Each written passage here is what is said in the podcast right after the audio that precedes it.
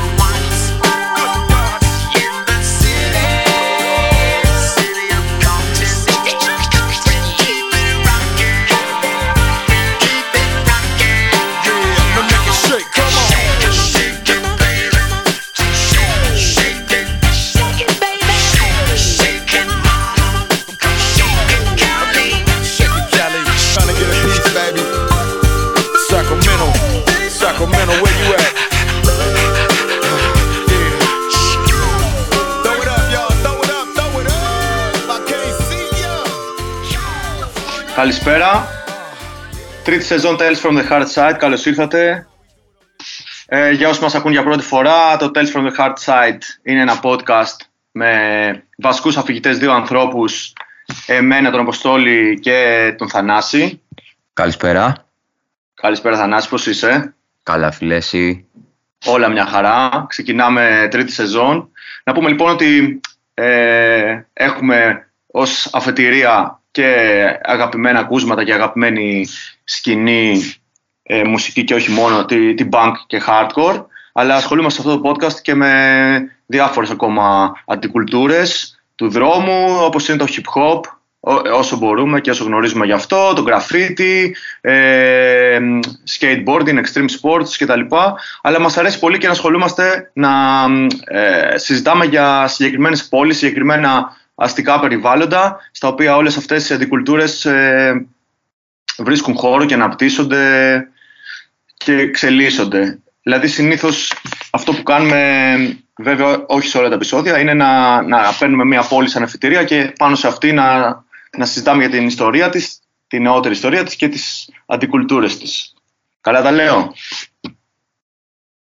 Φοβερά. Πώς είσαι; Όλα μια χαρά. Χαίρομαι πολύ που ξεκινάμε τρίτη σεζόν. Κάναμε, κάναμε κάποιο καιρό, νομίζω διάλειμμα, κοντά στους δύο μήνες, αν δεν κάνω λάθος. Εντάξει, καλά ήτανε. Ναι. Ήταν γύρω στους δύο μήνες νομίζω. Μμμ. Είναι το μ, 28ο επεισόδιο. Μμμ.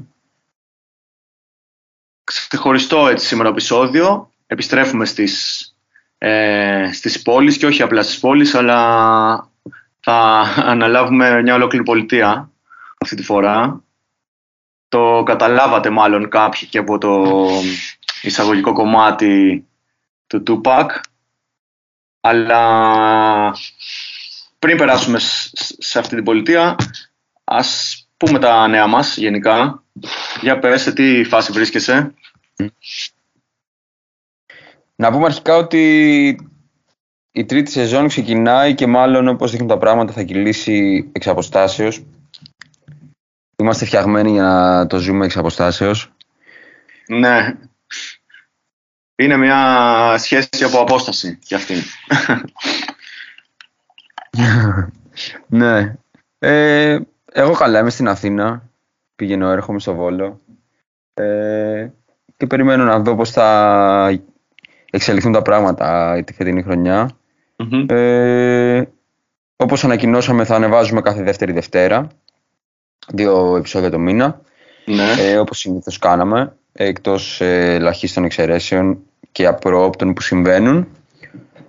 Ε, και το βλέπουμε. Εσύ πώς είσαι, για πες τα νέα σου. Ε, να πούμε και ευχαριστώ και στο Φωτάρα, Μπαμπού Vegan, για το, για το φλαϊράκι, το, το promo που ανεβάσαμε χθες. Προχτές. Εννοείται. εννοείται. Ε, εγώ καλά είμαι, είμαι και εγώ είμαι πάλι εκτός, είμαι στο Άμστερνταμ εδώ και ε, ένα μήνα και κάτι μέρες. Ε, νέα περιπέτεια έτσι στη ζωή για αυτό το χρόνο τουλάχιστον και, και βλέπουμε.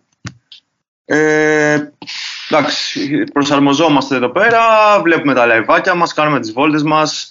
Ε, είμαι, έχω την τύχη να δουλεύω από, από απόσταση, οπότε ξέρεις μπορεί να, μπορεί να είμαι ανά πάσα στιγμή ξέρω, εγώ, στη διαφορετική πόλη ή όπου θέλω τέλος πάντων αρκεί να έχω τον υπολογιστή μου, το λάπτοπ μαζί. Ε, ναι, δυστυχώς θα είναι από απόσταση η φετινή σεζόν, εκτός από κάποιων επεισοδίων που θα, θα βρισκόμαστε μαζί κυρίως στην Αθήνα. Αλλά εντάξει, το, το, έχουμε, το έχουμε κάνει πολύ, το, έχουμε, το ζήσαμε, το, το κάναμε από μακριά έτσι αρκετά, οπότε Ξέρουμε. ναι, ξέρουμε. Σίγουρα θα έχουμε πάλι τη βοήθεια των τεχνικών, των ειδικών. Εμ, S Recording Studio στο Βόλο για το edit και, το, και τη μίξη και για το καλό αποτέλεσμα τέλος πάντων που θα έρχεται στα αυτιά σας στο τέλος. Εμ, ε, τι ήθελα να πω, ναι. Μόλις βασικά τέλειωσα να ακούω το podcast του, του Τσάγκ, του Γιώργου Τσάγκ που μου συνέστησες χτες. Ναι, θα στο έλεγα κι εγώ. Ναι. και ε, το podcast, το podcast λέγεται Έχω θέματα και είναι διαθέσιμο μόνο στο YouTube. Που αυτό με, εντάξει, με δυσκόλυψε φούλε εμένα γιατί ήθελα να το ακούσω χτες, ξέρεις, το ποδήλατο και σταματούσε συνέχεια. Μπαίνουν διαφημίσεις, δεν μπορούσα να το ακούσω, αλλά κάθισα και το άκουσα σήμερα. Και εντάξει, με έβαλες σε ένα τρυπάκι να θυμηθώ τέλη 90s, τώρα αρχές 2000, να, ξέρεις πόσα συγκλονιστικά είχαν συμβεί εκείνα τα χρόνια, δηλαδή που τα είχα ξεχάσει τελείως, ξέρω εγώ. Ε, με καταλήψεις στα σχολεία, αρσένηση, μύτη, κλίντον, βομβαρδισμούς, ξέρω εγώ, στη Ιουγκοσλαβία, συναυλίες, rock wave, τώρα χαμός. Και μετά ε, σκεφτόμουν πότε ήρθαν οι Rage Against the Machine στην Ελλάδα, που επίσης οι Rage Against the Machine συνδέονται και, και με το συγκεκριμένο- συ- σημερινό επεισόδιο. Και θεω, θυμόμουν ότι είχαν έρθει το 99, αλλά ήρθαν τελικά το 2000 και με έβαλες σε αυτό το τρυπάκι να ψάχνω να βρίσκω YouTube, βίντεο από Rage Against the Machine στην Ελλάδα κτλ. κτλ.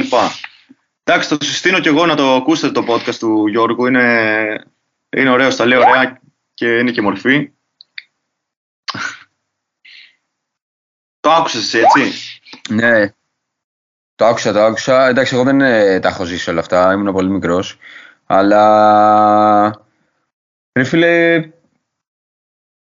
Είναι εντάξει, ο Γιώργος ρε, μ' αρέσει πάρα πολύ η οπτική, που, η οπτική δική του, το πώς θα παρουσιάζει, το πώς θα λέει. Νομίζω ότι έχει πολύ ενδιαφέρον να το ακούσετε και επίσης όχι μόνο επειδή είναι φίλος, ε, δεν παίζουν και πάρα πολλά τέτοιου είδους podcast έτσι σαν κομμάτι μιας προφορικής ιστορίας με αφηγήσεις ανθρώπων οι οποίοι τα έζησαν εκ των έσω, ξέρω εγώ. Κάπως έτσι το βλέπω. Ναι, ε, πολύ καλό podcast. Έχω θέματα, λέγεται το podcast, γιατί όπως λέει και ο Γιώργος, ε, έχει θέματα να συζητήσει μαζί μας, βασικά να συζητήσει μόνος του, όπως λέει, αλλά έχει και, έχει και κάποια θέματα τέλος πάντων. Οπότε τα σπάει. Μ' άρεσε πολύ. και... Φοβερός. Δώστε support στον Γιώργο. Ελπίζω να βρει την άκρη με το Spotify Ε, ναι, ρε, και φίλε. να το βάλει και σε αυτή την πλατφόρμα. Ναι. Και τι άλλο, τι, α- τι άκουσες έτσι από ωραία πραγματάκια; Λοιπόν, ε, νομίζω ότι μου έχει κλέψει την καρδιά αυτή την περίοδο δύο άλμπουμ μου έχουν κλέψει την καρδιά το Long Knife και το Mind Force αυτά τα δύο ακούω ολημερής και ολονυχτής Μμμ. Επίσης ακούω πάρα πολύ, περιμένω βασικά να ακούσω τι θα βγάλουν οι High Vis από το καινούριο άλμπουμ, το οποίο είναι πολλά υποσχόμενο. Έχουν κυκλοφορήσει ήδη δύο κομμάτια, το Trauma Bones και το 0151, στο, στο, επε- για το επερχόμενο άλμπουμ τους που θα λέγεται, πώς θα λέγεται, Blending. Ναι. Ε, τι άλλο άκουσα καλό; Μμμ, και πάλι λίγο έτσι ακούω, έχοντας μπει και στη διαδικασία να ψάξω για το σημερινό επεισόδιο, έχω ακούσει πολλά παλιά τα οποία κατάλαβα γιατί, με έκανα να καταλάβω γιατί μου αρέσει πάρα πολύ αυτό το είδος και, και ναι. Αυτά, εσύ; Ε, συμφωνώ και εγώ για Mind Force Full και ε, νομίζω και το Long Knife μου άρεσε. Μου, μου θυμίζει πολύ έτσι Poison Idea πάρα πολύ βασικά. Και αυτό λίγο ίσως Μμμ. με χαλάει, ξέρεις, α- α- αυτό ρε παιδί μου, αλλά είναι πολύ καλός δίσκος. Ε, άκουσα έτσι σήμερα αυτούς τους Άγγλους Frisk που έβγαλε η Aaron Lang, Μμμ. ρε, που είναι από Leeds. Έτσι, γενικά Leeds γίνεται χαμός. Ε, ο βορράς εκεί της Αγγλίας είναι φωτιά να πούμε με... και, η, και η High Vis που είπες είναι από εκεί γύρω νομίζω από το Liverpool, από το Manchester από που είναι κάπου εκεί και γενικά πολλές μπάντες, η Flex, η Higher Power τώρα ε, Έχει πολλές ψωμί. έχει ψωμί. Και εγώ ακούω έτσι, προσπαθώ να ακούω όλα τα καινούρια. Είδα και αυτό το βίντεο κλιπ των ε, Law of Power που σχολιάσαμε και σε ένα chat που έχουμε. Που και εντάξει, καλό το κομμάτι, αλλά το βίντεο κλιπ ήταν ε, ρε φίλε λίγο cringe έτσι. Τώρα εντάξει, δεν ξέρω. Μμμ. Full cringe. ναι. Αλλά και εγώ επειδή διαβάζω έτσι τώρα τελευταία πολλά fans είναι που έχουν αφιερώματα, ξέρεις, σε παλιά, ε, σε κάτι 90s, New York Hardcore και τέτοια. Ακούω πολλά παλιά και ανακαλύπτω έτσι και μπάντες παλιές. Και επίσης ά- ά- άκουσα και εγώ πολλά, πολλά καλιφορνέζικα ε, για το επεισόδιο του σημερινό που εντάξει είπαμε, καταλάβατε ότι είναι μάλλον για την Καλιφόρνια. Επίσης από ό,τι είδα βγήκε και το Slack το άλμπουμ. Slug, ναι. Slug βγήκε σήμερα, 23 Που- Φεβρουαρίου. Μμμ. Στους οποίους έχεις κάνει το demo, άμα θυμάμαι, άμα θυμάμαι καλά, ε, το καστάκι. Ναι, είχα βγάλει σε κασέτα το πρώτο, το πρώτο demo. Ωραία μπάντα, από Ohio και αυτή πολύ ωραία Μμμ. μπάντα. Πολύ ωραία. Ε, και γενικά νομίζω ότι αρχίζουν και βγαίνουν ε, άσχετο τώρα με το Slug πολλά πράγματα και στην Ευρώπη πέρα από την Αγγλία. Δηλαδή άκουσα το Echo Chamber, είναι τρομερό, νομίζω το έχουμε αναφέρει. Ε, αλλά τα ακούω συνέχεια. Μμμ. Το είπαμε και στο τελευταίο επεισόδιο. Ναι. Ε, Για- Για κοτσί. ναι. Το Spark που βγαίνει τώρα. εμ, Supernova, ναι. Πολύ ωραίο και αυτό. Ε, ακούω έτσι ε, και Chain Reaction, ξαναανακαλύπτω ξε- και ακούω ξέρω τους Βέλγους. Ε, πολύ ωραία μπάντα ε, που τους είδα και live πριν λίγο καιρό, Instructor από Βρυξέλλες. Μμμ. Ε, γενικά, γενικά, το Big Well το καινούριο άκουσα. Το έλιωσα το καλοκαίρι αυτό, φίλε. Ε, εντάξει, δεν είναι αρκετά καινούριο. Έχει βγει. Έχει καιρό, ε. Ναι, νομίζω έχει από την αρχή της χρονιάς, από την άνοιξη, ε, τέλος του χειμώνα, εκεί. Οκ, ναι. Τώρα το άκουσα έτσι να σου πω την αλήθεια ολόκληρο. Επίσης πολύ Ναι, ωραίο, ωραία, πολύ ωραία πάντα. άλλη φάση, αλλά το Hellshock. Έτσι, crash deep beat, πολύ ωραίος δίσκος. Έτσι γουστάρω και τέτοια και μου θύμισε έτσι παλιότερα ειδικά που άκουγα περισσότερα. Hellshock, πολύ ωραίο. Μμμ. Επιστρέφουν αυτοί από τη Φιλαδέλφια οι Rambo. Οι... Ναι, το είδα. Ε, μετά από πολλά χρόνια που αν δεν κάνω λάθος είχαν έρθει και στην Ελλάδα. Πολύ πάλι τότε. Α, δεν το ξέρω. Νομίζω είχαν έρθει στη Βίλα τότε. Επίσης, ωραίο. Δεν το ξέρω. Για πες. Ωραία. Επίσης, ο- ωραίο που το έχουμε ξαναπεί είναι το, το Excite το τελευταίο. Το Deliberate Revolver. Ναι, πολύ ωραία μπάντα. Ε, και έτσι πιο post-hardcore, new morality. Μου άρεσε πάρα πολύ και αυτό. Είναι και αυτό όλο διαθέσιμο σήμερα. Μμμ, μμμ. Βγήκε Ναι. σήμερα. Ε, γενικά νομίζω Ε, πάρα πολλά βγαίνουν. Ε, Δεν, δεν προλαβαίνω. Ρε. Τα ακούω και εγώ και μετά τα ξεχνάω, τα ξανακούω. Δηλαδή, Ναι. πο- πο- πάρα πολύ, πολύ πράγμα. Σε όλο το φάσμα του hardcore punk. Ναι. Ισχύει. Ισχύει. Να δούμε. Ναι, ναι. Ε, Είναι πολλά υποσχόμενα. εν Ελλάδη πώς τα βλέπεις. Εν Ελλάδη, τώρα, εντάξει, αυτό το μήνα δεν είχα επαφή. Έβλεπα, ξέρω εγώ, από το, από το, la- από το facebook και τα λοιπά, ότι είδα και το live που παίξατε και εσείς το πρώτο στην Αθήνα με Gun Fever. Ε, ότι πήγε πολύ ωραία, ήταν, περάσετε πολύ ωραία. Ναι, ήταν πολύ ωραία. Παρόλη τη δυσκολία με τη ζέστη λίγο στο υπόγειο κλπ. Αλλά πήγε τέλεια. Ναι, εν τω μεταξύ, εγώ ξέρεις, ήμουν εδώ πέρα στους 15 βαθμούς και λέω, ξέρεις, διάβαζα ότι είχε πολύ ζέστη, υδρό, υδρώσατε και αυτά και λέω, ρε φίλε, τι φας. Και κοιτούσα, ξέρεις, η Ελλάδα που είχε 33 εκείνη τη μέρα, 34, κάτι τέτοιο.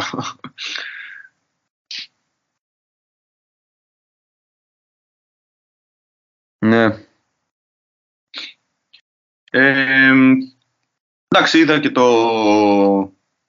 το live, αυτό που έγινε στη Γεωπονική με ο Prest, έτσι, που είχε κάποια, ε, ξέρω εγώ,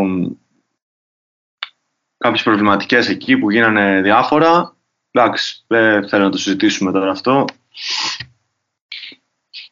Εντάξει, τώρα δεν ξέρω, δεν ήμουνα στο live, δεν μπορώ να πω. Ε, Έχουν ακουστεί πάρα πολλά. Ε, Αλλά εντάξει, δυστυχώς, αυτά είναι παθογένειες και αποτελέσματα της γενικότερης εικόνας της κοινωνίας και νομίζω ότι αφενός είναι και προϊόν της εποχής, αλλά αφετέρου πρέπει να μας προβληματίζει για το γεγονός ότι συμβαίνει σε χώρους σαν το δικό μας. Σαν, σαν το δικό μας. Ναι, δυστυχώς αυτές οι παθογένειες ε, έχουν αφομοιωθεί και από τη σκηνή αυτή και από το χώρο αυτό εδώ και πολλά χρόνια. Εντάξει, δεν ξέρω τώρα. Ε, διάβασα και την ανακοίνωση που έβγαλαν εκεί οι διοργανωτές. Ε, εντάξει, σε γενικές γραμμές νομίζω είναι καλή η ανακοίνωση. Αλλά Ναι.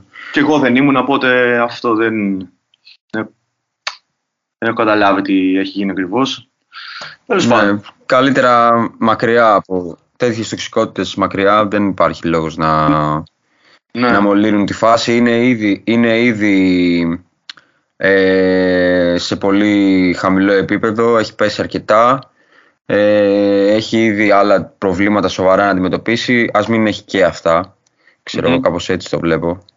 Ναι, ισχύει. Ε, τι άλλες συναυλίες; Τώρα που έχουμε στον, το επόμενο διάστημα. Είχε διάφορα. Είχε. Δε... Μέσα στο καλοκαίρι έγιναν διάφορα, τα είπαμε κιόλας. Τώρα κάτι καινούριο δεν ξέρω. Εγώ ήθελα να δω το προηγούμενο Σάββατο Four Owls έτσι από Αγγλία αυτούς τους χυποπάδες που σου είχα πει και σένα. Ναι. Αλλά παίζαμε live οπότε, οπότε δεν τα κατάφερα. Ε, hip hop είχε πάλι αρκετά, έγινε το Off the Hook. Ε, διήμερο έτσι μεγάλο αρκετά. Α, Και ε, έχεις ε, σήμερα... Στις αυτό- 15 του Οκτώβρη τους Βίντρο. ναι, βίντεο από Σουηδία στο Ίδρυμα. Μμμ.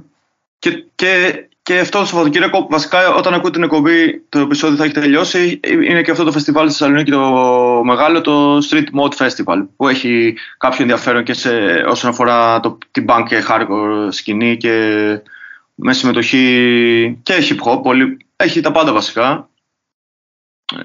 Έχει Ναι. οι ελληνικές μπάντες ε, τύπου όπως είναι η Vodka Juniors ξέρω εγώ και οι Bad Movies ή ε, Junkheart και από ξένες ε, νομίζω το ενδιαφέρον είναι εκεί στους Πέρκελε ποιοι παίζουν οι Πέρκελε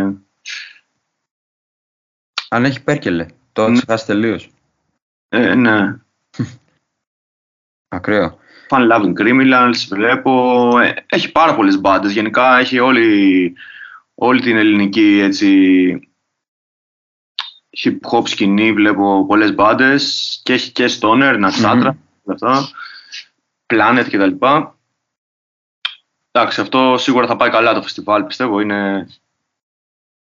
Μαζεύει όλο το λαό. Ε, ναι, είναι τεράστιο. Μμμ. Ε, στα, Μετά από καιρό. Ναι. sorry, ναι.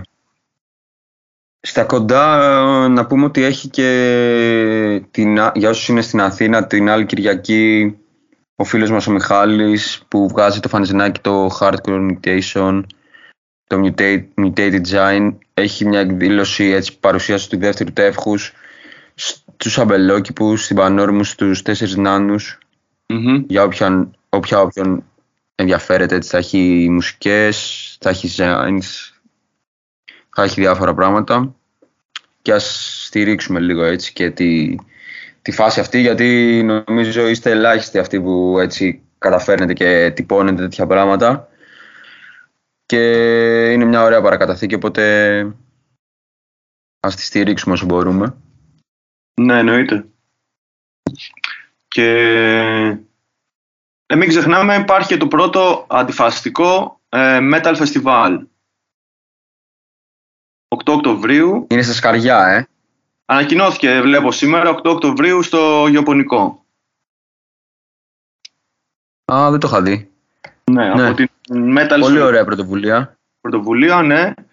Ε, δεν ξέρω ποιος θα παίξει, θα, θα, λογικά θα το πούμε, βασικά δεν θα το πούμε στο επόμενο επεισόδιο γιατί θα είναι σε δύο εβδομάδες. Τέλος πάντων, όπως και να έχει στηρίξτε, πολύ ωραία πρωτοβουλία. Καιρός ήταν να γίνει κάτι τέτοιο και στο, και στο metal. Εντάξει, θα είναι λίγο crossover η φάση. Δεν νομίζω θα είναι metal-metal. Ναι, Αναγκαστικά. Κατάλαβες πώς το λέω.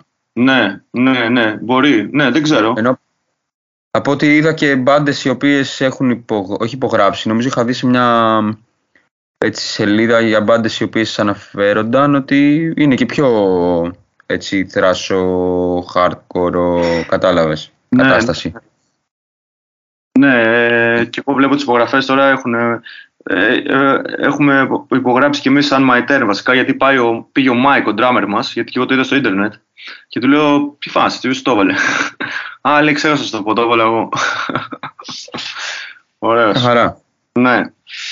Ναι, στηρίζουμε. Τι άλλο; Λοιπόν, τι, τι άλλο μετά, ε, τίποτα άλλο προς το παρόν.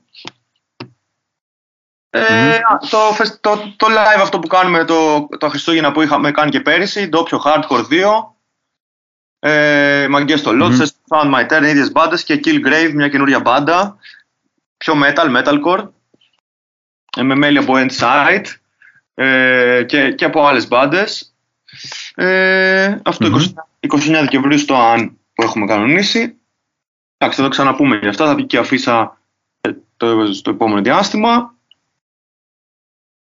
Και οτιδήποτε προκύπτει θα το, θα το λέμε, ρε παιδί μου, ότι υπάρχει. Τώρα δεν βλέπω και πολλά ανακοινωμένα, ούτε άλλες ξένες μπάντες.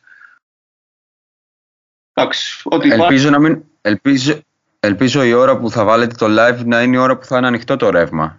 Για να μπορεί να γίνει. Αλλιώς δεν ξέρω αν θα καταφέρετε. Πρέπει να γίνεται απόγευμα, λες τώρα καλύτερα. Ναι, γιατί μετά το βράδυ μπορεί να υπάρχει συσκότηση. Τώρα δεν μας ενδιαφέρει τόσο τα φώτα όσο οι ενισχυτές, κατάλαβες. Σωστό, σωστό, σωστό. Και επίσης μέχρι τότε δεν ξέρουμε και τι, τι άλλο μπορεί να συμβεί έτσι. Ναι, άμα γίνει καμιά επιστράτευση. Μπορεί να γίνει καμιά επιστράτευση. Πα- Ε, ε, Τώρα που είπαμε επιστράτευση, εχ- εχθές έβλεπα ένα βίντεο, ε, ένα reel στο Instagram ε, των Times, που έ- έπαιρνε συνεντεύξεις από ένα, από ένα αεροδρόμιο στη Ρωσία, δεν έλεγε περιοχή, από Ρώσους οι οποίοι φεύγουν, καταλήγουν τη χώρα γιατί ο Πούτιν ε, κάλεσε κάποιους συγκεκριμένους ανθρώπους συγκεκριμένων νεοηλικιακών ομάδων ε, να καταταγούν στο στρατό. Ναι.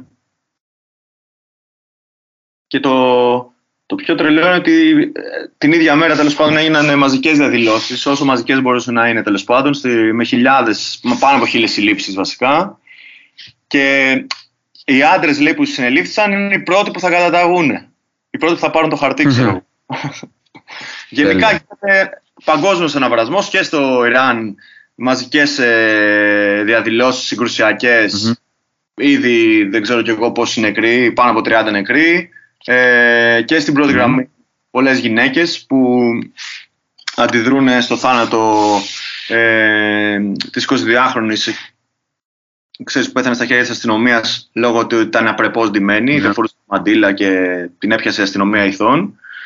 Ε, βλέπω παντού, πα- στην ΑΕΤ γίνεται εξέγερση, υπάρχουν παγκόσμιες, παγκόσμιος αναβρασμός, η οικονομική κρίση έχει μαστίζει μέχρι και τις πιο εισαγωγικά προηγμένες χώρες. Εδώ διάβαζα στις Βρυξέλλες που είναι δίπλα σχετικά στο Άμστερνταμ κοντά ε, ότι θα κλείνουν τα φώτα και, στο, και στα δημόσια κτίρια και, στα, και στους αυτοκινητόδρομους μετά από κάποια ώρα για να εξοικονομηθεί ξέρω εγώ ρεύμα και, και τα λοιπά.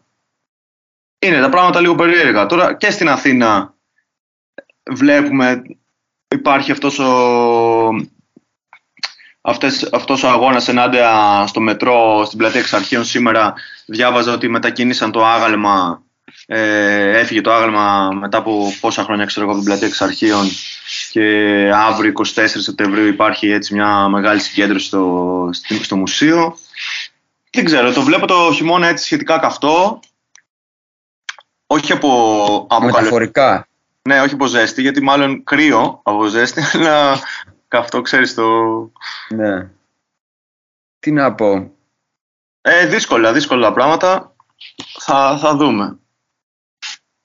Αλλά πάμε να μπούμε στο θέμα μας νομίζω, γιατί μιλάμε και πολλή ώρα. Ναι. Welcome to Cali. Ναι. Καλιφόρνια λοιπόν, σημερινό, σημερινή πολιτεία. Καιρό είχαμε να κάνουμε επεισόδιο με πόλη, πόσο μάλλον πολιτεία που είναι η πρώτη φορά που κάνουμε κάτι τόσο με... μεγαλεπίβολο. Ε, και εγώ χτες, ας πούμε, ειδικά που έκανα την περισσότερη έρευνα, σε κάποια φάση τρόμαξα. Λέω, Μμμ. σου γράφω εκεί στο Instagram, λέω τι θα πρωτοπούμε ρε φίλε, δεν, δεν γίνεται αυτό το πράγμα, δεν, ε, δεν, δεν παίζει ξέρω εγώ. Αλλά εντάξει, απ' την άλλη τε- τρομακτική ιστορία. Πολλά πράγματα να πεις. Το, α, το σπάμε σε δύο μέρη να πούμε. Έτσι, California Part 1. Σήμερα το δεύτερο μέρος σε, σε, σε, σε δύο εβδομάδες μαζί με special καλεσμένο. Να μας πει πολλά για την ιστορία Μμ. της, της φάσης εκεί πέρα, κυρίως την τελευταία 20 αίτια από το 2000 και μετά. Ναι. Για να πούμε τα εισαγωγικά. Νομίζω ότι έχεις ψάξει πιο ενδελεχώς έτσι. Εγώ έκανα κάποια πολύ γενικά ε, κάποιες, πολύ, κάποιες πολύ γενικές σημειώσεις. Νομίζω η δική σου περίληψη ήταν πολύ πιο ε, γεμάτη με πληροφορίες. Πώς θες να το ξεκινήσουμε; Ε, να πούμε τα βασικά, ξέρω εγώ ότι είναι ε, μια πολιτεία, η τρίτη μεγαλύτερη Μμμ. Στην Αμερική. ξέρεις αυτά που λέμε κάθε φορά, τον πληθυσμό της είναι 40 εκατομμύρια, τρίτη μεγαλύτερη μετά την Αλάσκα και το Τέξας.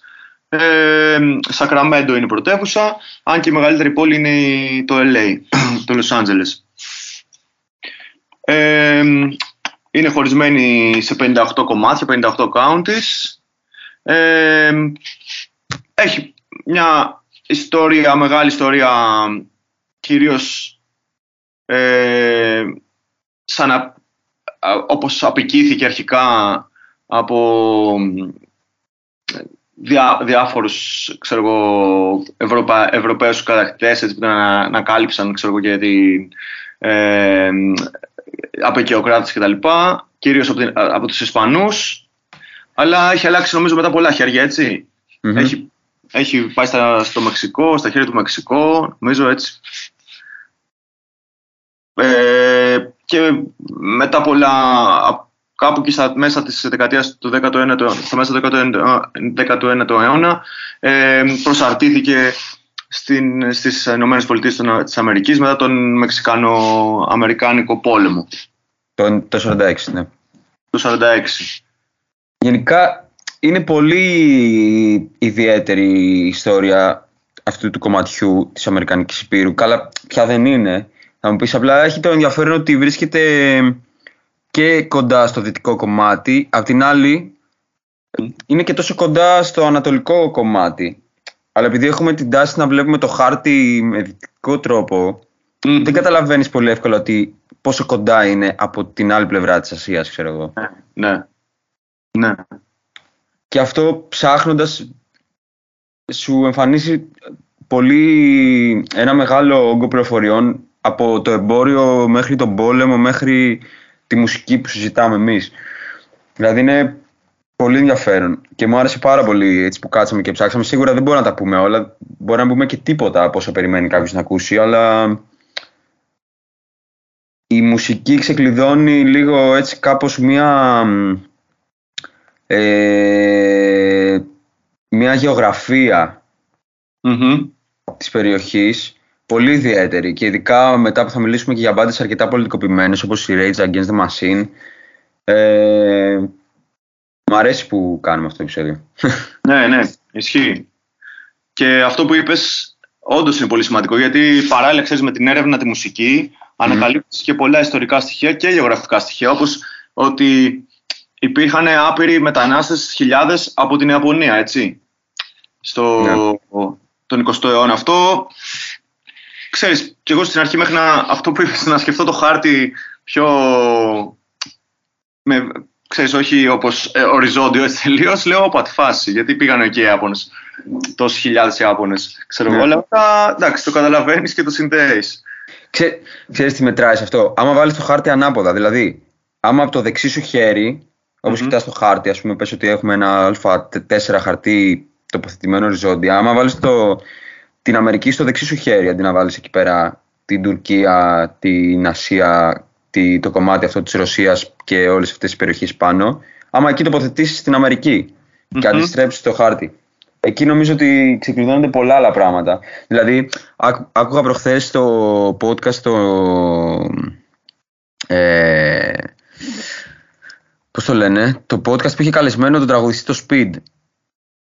Ναι, το Forum of Passion. Forum of Passion, ναι, τέλεια. Και έλεγε, αυτός είναι ας πούμε Ασιάτης που κατοικεί στην Αυστραλία και έλεγε ότι κανείς δεν καταλαβαίνει που είναι η Αυστραλία και κανείς δεν καταλαβαίνει γιατί η Αυστραλία έχει τόσους πολλούς Ασιάτες.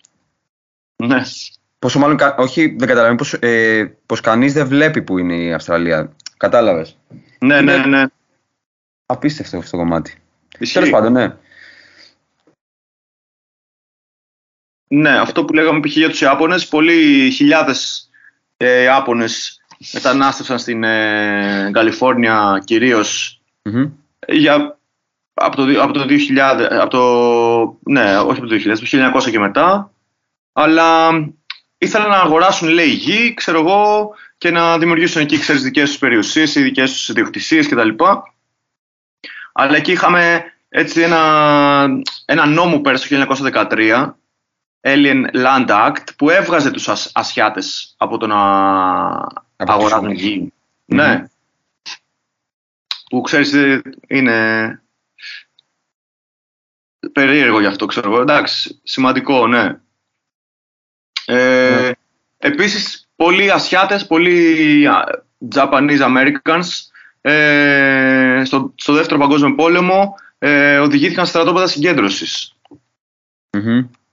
Ε, και μετά από πάρα πολλά χρόνια η Καλιφόρνια επισήμως είπε συγγνώμη, απολογήθηκε αυτό το πράγμα. Δηλαδή πριν μερικά χρόνια έγινε αυτό. Το 2020 βασικά. Πριν δύο χρόνια απολογήθηκε για όλο αυτό το, την καταπίεση ε, που δέχτηκαν οι άπορες μετανάστες. Ναι.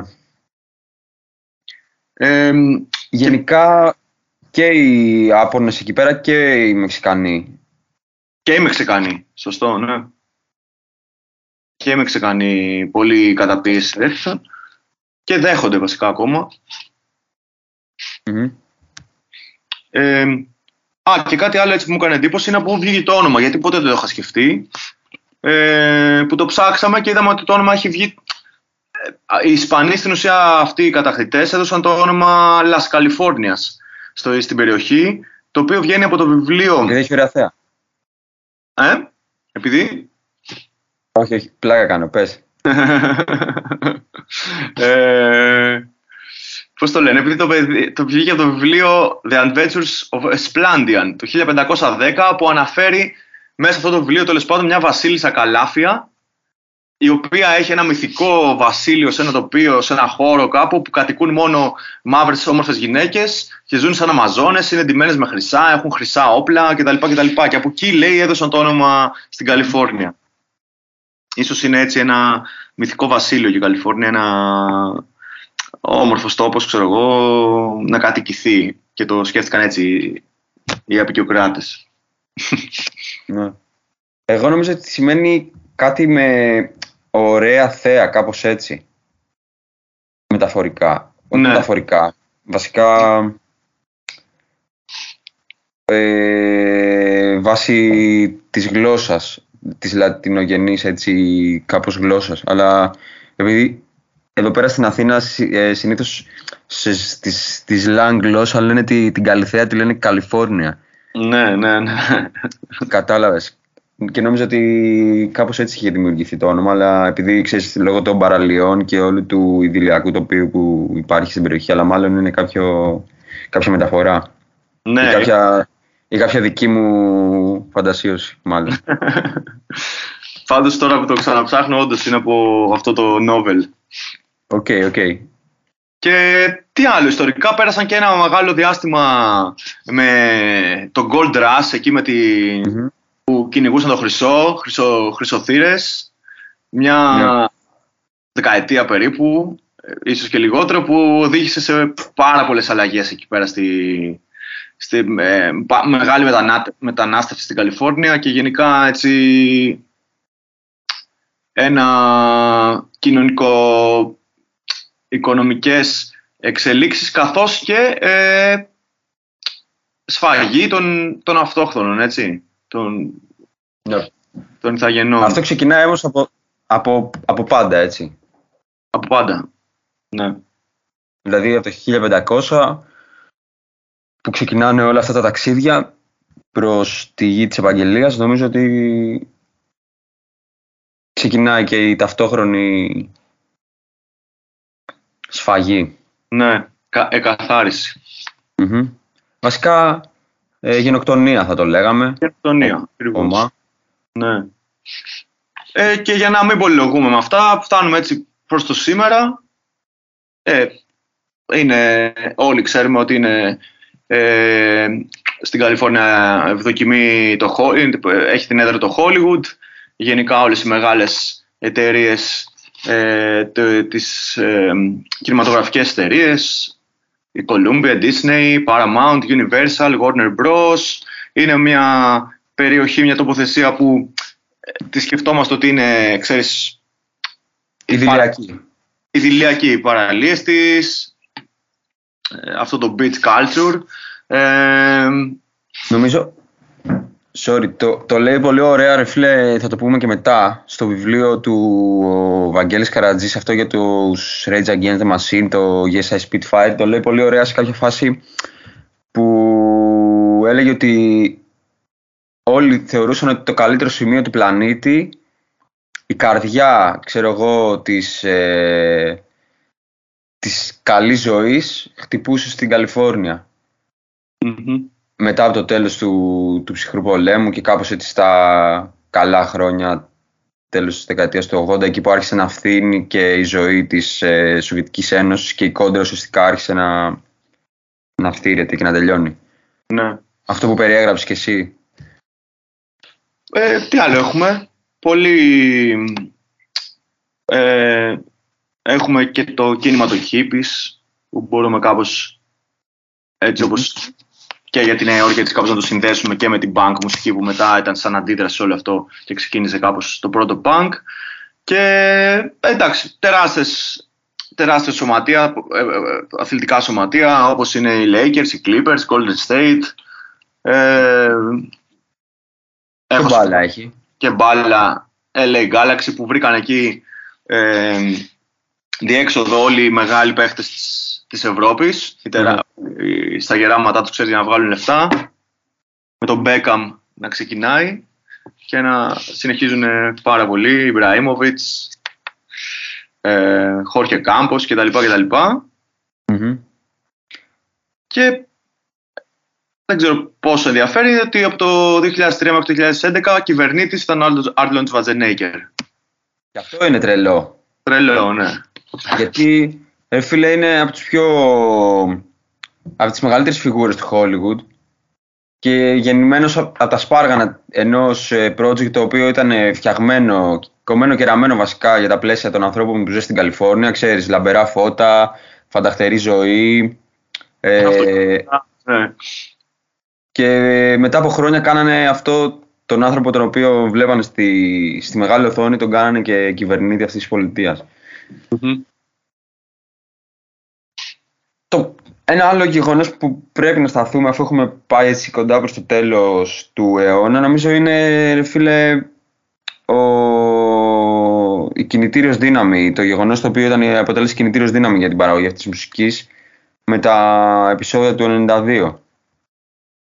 Ναι. Los Angeles 92, 29 Απριλίου με 4 Μαΐου. Πέντε mm μέρες βία επεισόδια με χιλιάδες συλλήψεις και τραυματίες και 63 νεκρούς.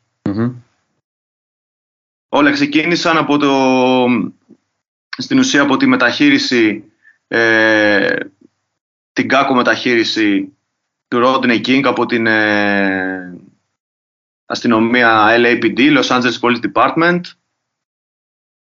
και υπήρχε μετά κινητοποίηση, ε, ξεσηκωμός, ε, συγκρούσεις, βανταλισμοί, burning and looting. Με άλλα λόγια. Βασικά ε, αθωώθηκαν, οι τέσσερις... Ε... Όταν αθωώθηκαν, ναι, ξέσπασαν όλα αυτά. Yeah. Υπάρχει και κομμάτι έτσι το, το Sublime τώρα μου έρθει στο μυαλό. Mm-hmm. 29 Απριλίου 1992. Ε, ναι, αυτό ήταν πολύ σημαντικό γεγονός. Αυτό έδωσε και πολύ τροφή και μετά στους Rage Against the Machine που yeah. Ναι. ανέφερες και εσύ. Έχουμε το The Battle of Los Angeles το δίσκο. Αλλά πριν φτάσουμε σε όλους αυτές τις τα 90's. Πρέπει νομίζω να ξεκινήσουμε σίγουρα από πολύ πιο πριν, έτσι από τα αρχές των 70's. Α, επίσης, ένα πολύ σημαντικό, έτσι, ένα στοιχείο που μου, μου είπε χθες ε, η Σοφιάνα είναι ότι ε, υπάρχει το, ένα από τα μεγαλύτερα ενεργά ηφαίστεια στον κόσμο στην Καλιφόρνια, έτσι. Το Lassen Peak. Πόντως ισχύει, δεν το ήξερα, το ψάξα. Ναι, ισχύει. Τρελό. Τρελό. Ε, ναι, αυτό. Λοιπόν, οπότε πάμε στα, στο punk hardcore κυρίως, να ασχοληθούμε με αυτό. Θα πούμε και κάποια για το hip hop. Mm. Γιατί και εκεί μεγάλη ιστορία. Ε, μπορούμε να πούμε λίγο για τα 70s και να το σπάσουμε λίγο με ένα κομματάκι, νομίζω. Τι λες; Αμέ. Έτσι και όσο είπαμε θα ασχοληθούμε μόνο με τα πρώτα 20 χρόνια ουσιαστικά, από το 80 μέχρι το 2000 και τα επόμενα την επόμενη 20 τη βάλουμε στο επόμενο επεισόδιο. Ναι. Που θα έχουμε και καλεσμένο. Ε, από τις σημειώσεις μας έτσι και τις, τους δυο μας βλέπω συμπίπτουν έτσι έχω δει στην αρχή βλέπω ότι γράφουμε στα πρώτα 70's στα early 70's έχουμε μπάντες όπως ήταν οι Fly Boys έτσι από τους mm-hmm. πρωτοπόρους του California Punk και Atomic Kid ε, μια μπάντα που νομίζω όλοι την ξέρουν είναι Runaways της John Jett ε, mm-hmm. το 1975 δημιουργούνται στο Los Angeles ε, οι Runaways ε, νομίζω ακόμα εμφανίζονται σε κάποιες περιπτώσεις. Δεν ξέρω. Ναι. Ε... Όχι, όχι. Όχι, λέω. Χαζομάρες λέω. Ήταν το 75 το 79. Κάνανε έτσι πολλές επιτυχίες. Ε, είχα δει και στις νύχτες πρεμιέρες ένα ντοκιμαντέρ για τις Runaways. Ε, ντοκιμαντέρ ταινία έτσι πολύ ωραίο ήταν. Δεν θυμάμαι πώς λέγεται, αλλά με το ψάξετε σαν ντοκιμαντέρ θα το βρείτε σίγουρα. Ε, και για το, και για το 92 είναι πολύ ωραίο το ντοκιμαντέρ που κυκλοφορεί. Sorry, το πάω 92, ναι. Στο τέλος μπορούμε να πούμε και κάποιες σαν. Ε, ναι, ναι. βιβλιογραφία κάπως. Σωστός. Να τα μαζέψουμε όλα μαζί. Σωστό, ε, sorry, ναι. Η Runaways έτσι all female καταρχήν, έτσι πολύ έτσι πρωτοποριακό για την εποχή.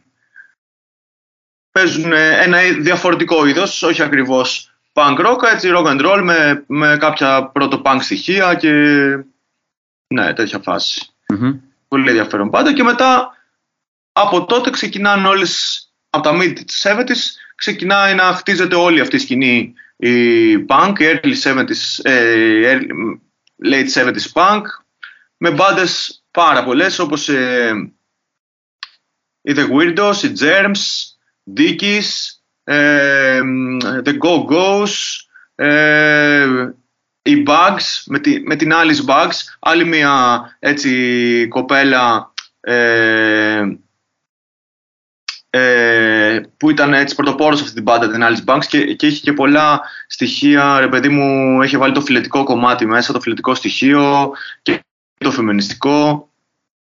Γενικά, η X επίσης μια μπάντα που παίζει ακόμα.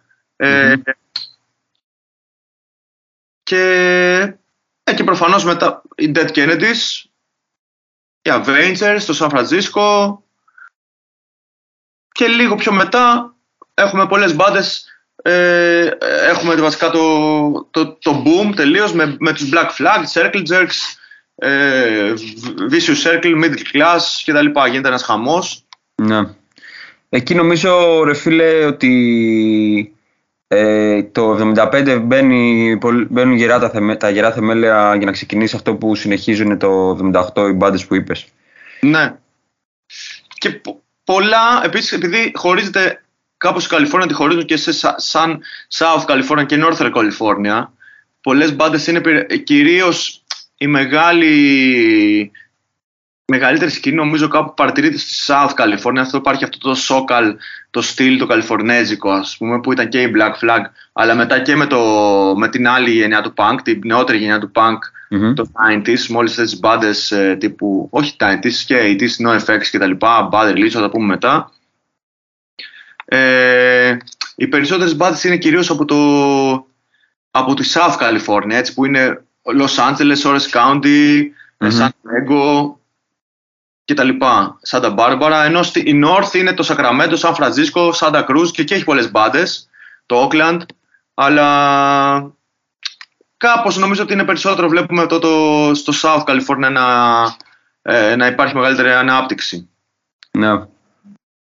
Και εκεί γίνεται και αυτή η αναλλαγή. Ξέρεις, τα παλιά συγκροτήματα, αυτό που είπες εσύ του 75, δίνουν τη θέση στα καινούρια και υπάρχει, όπως διαβάζουμε έτσι και κάπως μια διαμάχη ότι αυτές οι μπάντες του 75 που ήταν πιο λίγο, όχι τόσο punk, πιο αρτίστικες, έτσι, πιο Hollywood punk όπως λέγανε, ενώ οι καινούργιες έρχονται από τα προάστια, κάνουν skate, κάνουν surf, ε, πάνε στην παραλία, ξέρεις, είναι λίγο πιο αλητία των προάστιων. Ναι. Μπαίνει μέσα και υπάρχει κάπως μια διαμάχη. Ναι, εκεί έχει πολύ, παίζει πολύ ρόλο νομίζω έτσι σαν το πόσιμο τον καράζ ρε φίλε σε αυτή τη φάση. Το έχω διαβάσει και στο βιβλίο των Bad Religion, το Do What You Want, What You Want. mm ε, ότι ξέρεις, μια μπάντα παίζει στον καράζ, καλεί μια άλλη μπάντα να τζαμάρει, κάνουν ένα live στον καράζ και νομίζω εκεί είναι η φάση που ξέρεις μπαίνει το, το μικρόβιο σε πάρα πολλούς να παίξουν. Ναι. Που είναι και λίγο αμερικάνικο χαρακτηριστικό αυτό. Δηλαδή δεν ξέρω κατά πόσο το συναντάμε σε άλλες περιοχές του πλανήτη. Ναι.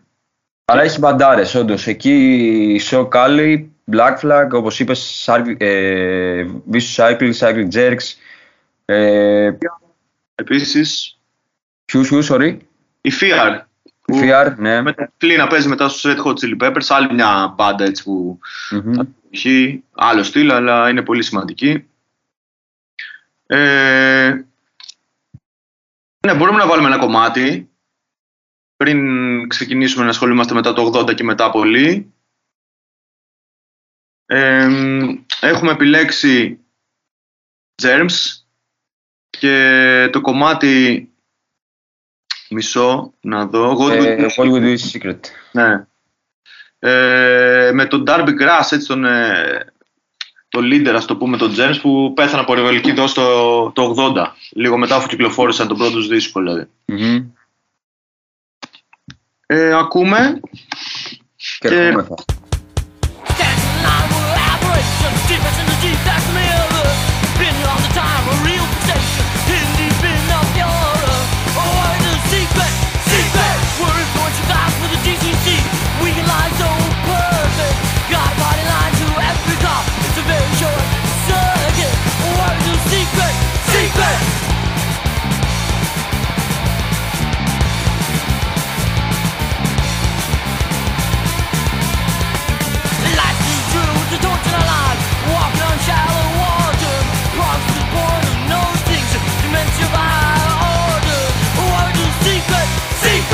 Λοιπόν, ε, Germs, ακούσαμε. What We Do is Secret από τον πρώτο δίσκο GI που βγήκε παρακαλώ το 1979, έτσι. Ούτε καν. Μμμ. Μμμ. Πολύ μπροστά. Ναι. Και ακολουθούν φίλε τρελά πράγματα. Δηλαδή με, τη... με την είσοδο στα έτης νομίζω ότι έχουμε να κάνουμε την αφρόκρεμα του καλιφορνέζικου hardcore και punk. Εκεί η πρώτη πενταετία ειδικά είναι φωτιά. Μμμ. Ε, τι να πρωτοπούμε, πες κάποιες μπάντες, εσύ να πω κι εγώ, δηλαδή είναι τεράστιες, δεν μπορούμε να σταθούμε σε κάποιες. Σε ποια πρώτο- να πρωτοσταθούμε βασικά, δεν ξέρω. Ωραία. Θα πω τις αγαπημένες μου. Πες τα αγαπημένες σου. Λοιπόν, ε, Uniform Choice, Descendents, Μμμ. Ε, θα πω για προς σεβασμό των παιδικών μου χρόνων και τους Social Distortion. Οκ, επίσης μια μπάντα που γίνανε τέλη 70's, αρχές 80's. Μμμ. Ε, τι άλλο θα πω. Εντάξει, NoFX, πες όλα τα όλα για πάρτα πάνω σου. NoFX που στα 40 χρόνια που κλείνουν τώρα το 2023 διαλύονται κιόλας. Ναι. 83 με 23. Είναι τρελό ότι οι NoFX δημιουργήθηκε το 83. Δηλαδή, εγώ στο μυαλό μου, ξέρεις, όταν είχα αρχίσει να ακούω NoFX και κάποια χρόνια μετά μέχρι να μάθω πότε γίνανε, νόμιζα ότι ξέρεις είναι τύπου προς το 90, ρε παιδί μου. Ναι. Αλλά όχι, είναι από το 83. Ε, Μπάντες που παίζουν ε, μέχρι σήμερα, ξέρω εγώ, όπως είναι MDC, Millions of Dead Cops, Dead Kennedys, που Μμμ. οκ, συ- παίζουν μέχρι σήμερα με, με, άλλο, με άλλο τραγουδιστή, ε, Agent Orange, Adolescence, Bad Religion, Blast, Battalion of Saints, Youth Brigade, Flipper, Verbal Abuse, στους Ισαλταλτέντε έχουμε Blast, είπαμε, ναι, Σάντα Cruz, από τη Σάντα Cruz. Ε, Angry Samoans, Crucifix. Ε, γίνεται έτσι ψιλοχαμός. Όσους μπάντες, είναι, φίλε, όλες τις μπάντες που. Wasted Youth, DI, Channel 3, TSO, TSOL, επίσης παίζουν ακόμα. Mm-hmm. Verbal Abuse, είπαμε. Verbal Abuse, ναι. Uniform Choice που είπες και εσύ, Uniform Choice που πριν ε, ήταν μέλη στους Unity Μμμ. ε, no, και No for an Answer μαζί από Orange County και οι δύο. Ε, γενικά έτσι γίνεται χαμός από μπάντες. Δηλαδή όταν επι- σκεφτόμαστε και εμείς ποια κομμάτια θα βάλουμε εντάξει δεν, δεν ξέρω δηλαδή ε, δεν γίνεται. Πρέπει να βάλουμε να κάνουμε μια τρίωρη ραδιοφωνική εκπομπή μόνο με τραγούδια από, από αυτές τις μπάντες ξέρω εγώ, για να, για να τις Ναι. καλύψουμε. Ε, στο Oxnard τώρα που δημιουργείται μια συγκεκριμένη σκηνή που ονομάζεται Nardcore, έτσι που είναι, σχετίζεται πάρα πολύ με το, με το skateboarding και, και έχει ένα συγκεκριμένο στίχο, είναι η Rich Kilson LSD, Stark 13, Aggression, με δύο μέλη επαγγελματίες skaters πριν γίνει μπάντα. Ε, η Dr. No που αναφέραμε, η Repute, και αυτό κάπως το δημιουργούν, ε, δημιουργούν ε, μια συγκεκριμένη σκηνή που την ονομάζουν Nardcore, που βγαίνει από το Oxnard, από το όνομα της ε, περιοχής. Πολιτείας, ναι. Και μέχρι σήμερα, ας πούμε, ε, διάβαζα οι Dead Heat, ε, είναι από την περιοχή, οπότε λένε ότι είναι Nardcore, ξέρω εγώ. Α, οκ. Οπότε το κρατάνε λίγο όχι τόσο με βάση τη μουσική και λίγο πιο, με πιο τοπικό όρο. Ναι, Τοπιστικό όρο, ναι. Σαν να λέμε Athens Hardcore, ξέρω εγώ. Κάπου, κάπως έτσι, ναι. Μμμ. που δεν έχει κάποια συγκεκριμένη μουσική. Ε, παράλληλα δημιουργούνται έτσι μπάντες που καλό είναι κάπως να τις αναφέρουμε είναι όπως είναι η Faith No More το 1979 ε, δεν, είναι, δεν είναι μπάντες που έχουν να κάνουν τόσο πολύ με το hardcore αλλά ξέρεις είναι κάπως σχετίζονται ε, στο, στην αρχή ειδικά παίζαν πολλές συναυλίες μαζί με hardcore μπάντες και οι Red Hot Chili Peppers Ναι. τα τρία με τεράστια μπάντα. Ε, άκουσα και τον καινούριο τους δίσκο και οφείλω να ομολογήσω μου άρεσε πολύ.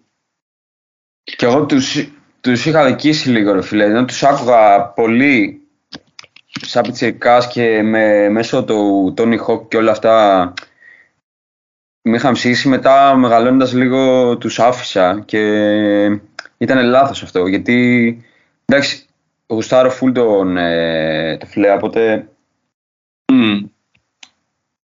ήταν και λίγο δύσκολο, αλλά ναι, νομίζω ότι είναι μια πολύ σημαντική μπάντα και μπορεί να μην πολιτικοποιήθηκαν όσο άλλες μπάντες όπως της γενιάς τους, ξέρω εγώ, αλλά είχαν πολλές σχέσεις. Ας πούμε πάλι πάει το μυαλό μου στο Rage Against, Ναι, αλλά είχαν σχέσεις και επιρροές. Ναι, σίγουρα. Και επίσης έχουν και αυτή την επαφή με το. Εντάξει, είναι και ο, όπως είπες, προέρχεται από το Sphere. Ε, αλλά έχουν και αυτή την επαφή με το hardcore κάπως. Έχουν κάποια στον μπάσο, κάποια γκρουβάτα θέματα, κάποια πράγματα που λες, όπα, τι ακούω τώρα εδώ πέρα. Μμμ. Και, και αυτό ο νέος δίσκος που δεν είναι τόσο νέος μάλλον, πρέπει να βγει και αυτό στην άνοιξη. Ναι. Όπως έλεγα και με τους Big Well πριν. Μμμ. Unlimited λέγεται. Πολύ ωραίος δίσκος. Ε, και τι άλλο. Έτσι κάποιες μπάντες που δημιουργούνται είναι η Guns N' Roses το 85, η Motley Crue το 81, ε, η Neurosis, μια μπάντα τώρα που έχει γίνει χαμός λίγο με τον με το ένα μέλος που βγήκε και παραδέχτηκε ξέρω εγώ ότι κακοποιούσε τη, τη γυναίκα του και τα παιδιά του και και τα λοιπά και τα λοιπά. Ο Σκότ Κέλλη, από το 1000, ο κιθαρίστας τους, Μμμ. ε, έχει γίνει ένα χαμός, δεν, δεν παίζει στην μπάντα εδώ και χρόνια. Τέλος πάντων, έτσι μεγάλο θέμα, αλλά είναι μια μπάντα πριν από όλα αυτά, έτσι από το 85 παίζουν. Πρώτος δίσκος το 87, Pain of Mind. Έτσι μια μπάντα με ιστορία και αρκετά επιδραστική. Ε, Πολύ ξεχωριστή, ξεχωριστή μπάντα. Που, εντάξει, να πω την αλήθεια, δεν τρέλανε ποτέ, ούτε με μπορούσα πο- να την ακολουθήσω πολύ, αλλά είναι μια σημαντική μπάντα νομίζω. Μμμ. Εγώ από αυτή τη. Βασικά, όχι εντάξει, με. Πες τα, νομίζω ότι μπάντες όπως οι Guns N' Roses, ξέρω εγώ, και η Motley Crue, που- για τους οποίους έχουμε ξαναπεί, που βάλανε και λίγο αυτό το. Το γκλάμο hair metal, πώς το λένε. Μμμ. Νομίζω ότι είναι πιο κομβικές για μένα, ειδικά οι, οι Guns N' Roses Ναι, για εκείνη την περίοδο. σίγουρα. Σίγουρα. Ε, επίσης άλλη μια μπάντα που μου αρέσει αρκετά. Έτσι, δες, κα, ανα, αναδιαστήματα θα βάλω να ακούσω. Δηλαδή, ε, και είναι και από τους, από τους πρώτους δίσκους νομίζω που είχα πάρει. Guns N' Roses λες. Ναι, ναι, ναι. Ναι. Όχι, εμένα είναι τα πρώτα μου σοβαρά ακούσματα στην ηλικία των 12. Συγγνώμη. Δηλαδή νομίζω το Appetite for Distraction είναι ένας από τους σοβαρότερους δίσκους που έχω ακούσει ever. Και μετά εντάξει, βάζω και το Use Your Illusion, αλλά νομίζω δεν μπορεί κάποιος να μην πει ότι, ξέρεις, είναι δίσκοι που βάλανε σοβαρά θεμέλια σε αυτή τη φάση. Ναι. Πολύ σοβαρά. Και εγώ θυμάμαι έτσι να πηγαίνω στο δισκάδικο και να λέω να πάρω κάτι έτσι διαφορετικό. Είχαν βγει και τα CD τότε και ήμουν και εγώ 12-13 και μου λέει αυτός στο δισκάδικο και στο βόλο μου λέει τσέκαρα αυτό. Και λέω έτσι ξό, ξόφυλλο λέω με νεκροκεφαλές τέτοια, ξέρω εγώ, όπλα, τι είχε εκεί, λέω κάτσε να το πάρω αυτό. Και είχα πάρει το Appetite for Distraction και εγώ. Και Ναι. μετά από λίγο καιρό, έτσι από ένα φιλικό σπίτι, ε, ο πατέρας ενός φίλου είχε το Use for Illusion. Use for Illusion το 2, νομίζω κιόλας. Και μου λέει, το θες πάρ' το ξέρω. Και μου το έχει χαρίσει, ρε παιδί μου. Στα με- μέσα 90s τώρα ήταν αυτό, να ήταν. Και ε- είναι έτσι σημαντική μπάτα και για μένα και τη θεωρώ μέχρι ένα, διάστη, μέχρι ένα σημείο σοβαρή μπάτα, ρε παιδί μου. Εντάξει, ναι, μετά το ξεφτύλισαν, ξέρω εγώ, και με τα drugs και μετά τώρα τελευταία που πήγε ο Άξελ και έκανε φωνητικά στο CCDC, εγώ ξενέρωσα λίγο, δεν ξέρω. Ναι. Αυτό είναι προσωπικά του καθενός, θεωρώ υποκειμενικό πολύ. Άλλος μπορεί να το δει και να πει άγαμο. Ε, αλλά ναι, τα πρώτα 20 χρόνια είναι φοβερά. Και- Πρώτοι δύο δίσκοι βασικά, όχι 20 χρόνια ψέματα. Πρώτοι τρεις. Η πρώτη δίσκη, η πρώτη. Για... Στην ουσία λίγα χρόνια είναι Ναι, αυτά. βλακίες λέμε, ναι. Άμα το. μέχρι το 92-93 εκεί. Εκεί ακριβώς. Μμμ. Ναι, εκεί, όχι. 20 χρόνια είναι πολλά. τεράστια μπάντα. Εγώ θυμάμαι δηλαδή μέχρι και στους τοίχου να έχουν γραφίτι με τα όπλα και τα λουλούδια. Μμμ. Όλο τώρα σκέψη. Στα... Ενώ ήμασταν μαθητές. Τέλος πάντων, ναι. Ε... Και έχουμε παράλληλα, ξεκινάει, ξέρεις, μια, μια τεράστια σκηνή ε, metal, thrash metal, συνδεδεμένη πολύ κάπως βασικά, εκεί, βασικά μετά τα μέσα των 80's με την, με την ανάπτυξη του crossover ε, όπως είχαμε συζητήσει και με το φίλο τον Αλέξη τον Ανσιάδη για το βιβλίο του crossover The Edge στο, σε ένα παλιότερο επεισόδιό μας Μμ.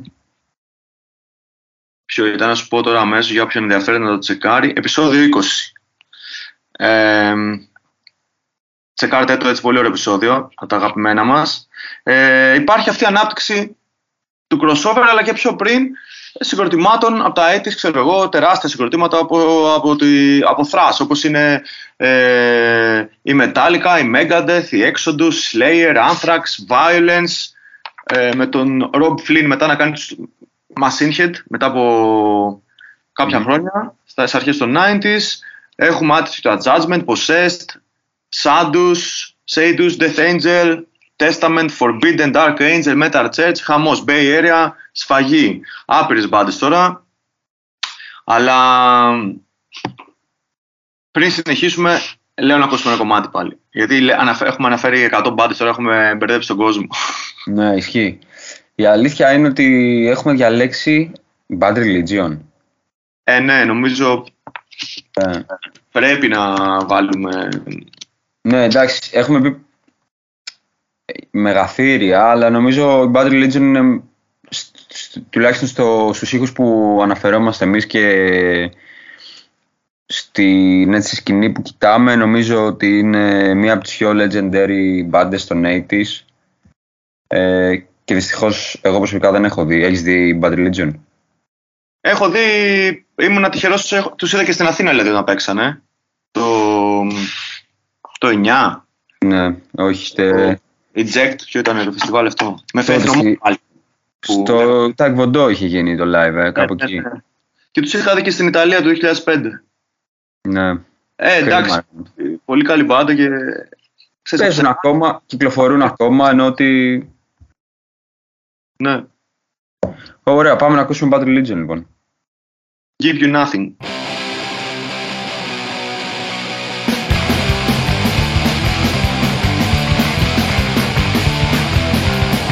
Hey, do what you want, but don't do it around me. Idleness, anticipation, breed apathy. I sit on my ass all goddamn day. A misanthropic employed with nothing to hard you must do all you can. Break all the fucking rules and go to hell with Superman and die like a champion. Yeah, Hey,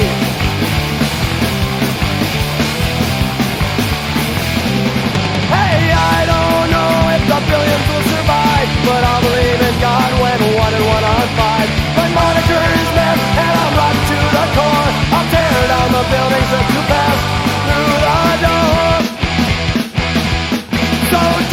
too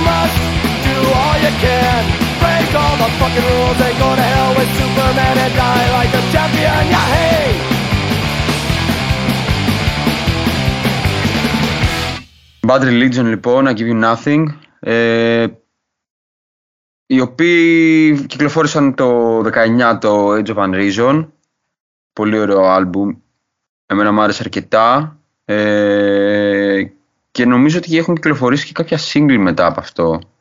Αλλά δεν είμαι σίγουρος. Νομίζω είχα δει... Κάπου είχε πάρει το μάτι μου ένα single. Και κυκλοφόρησαν και ένα βιβλίο έτσι σαν αυτοβιογραφία. Το μ, που ανέφερες πριν, έτσι. Ναι. Do, do, do what you want. Η αλήθεια είναι δεν το έχω διαβάσει και θέλω να το πάρω. Είναι καλό, έτσι. Ναι, είναι ωραίο. Ε, μ' άρεσε πάρα πολύ έτσι, η φάση που το περιγράφει. Βασικά σε βάζει πάρα πολύ στο τρυπάκι της φάσης εκεί πέρα. Αυτό που είπα πριν με τα γκαράζ δηλαδή είναι μία εκ των ιστοριών οι οποίες σου δίνουν να καταλάβεις ακριβώς το πώς γεννήθηκε όλη η σκηνή στην Καλιφόρνια. Ε, επίσης είναι μια μπάντα τώρα κλείνει 40 και χρόνια είναι βετεράνοι ουσιαστικά κατά κάποιο τρόπο και βλέπεις ότι ακόμα το ζουν αρκετά και δεν το ζουν όπως το ζουν οι social οι οποίοι π.χ. ήρθαν στην Αθήνα και έπαιξαν ωραίο, ένα, κάνανε ένα ωραίο live, ένα ok live και την επόμενη μέρα πήγανε σε άλλη πόλη και μπορεί να σέρνονταν. Ναι. Κατάλαβες, το κρατάνε δηλαδή όχι για να το κρατήσουν, φαίνεται ότι το γουστάρουν ακόμα 100%. Ναι. Ε, 21 έβγαλαν το single αυτό που σου λέω, Emancipation of the Mind. Οκ. Πέρσι. Ναι. Φοβερή. Ε, ε, μετά συνεχίζουμε. Εντάξει, πάμε προς τα mid και late ni- και early, προς early 90s, late 80s. Ε, Μμμ. Πολλές μπάντες συνεχίζουν στα mid 80s να, να δημιουργούνται. Έχουμε σημειώσει εδώ τους Instead, ε, Hardcore Straight Edge. Μμμ. Ε, Black Flag συνεχίζουν να παίζουν όλα αυτά τα χρόνια, αλλά με...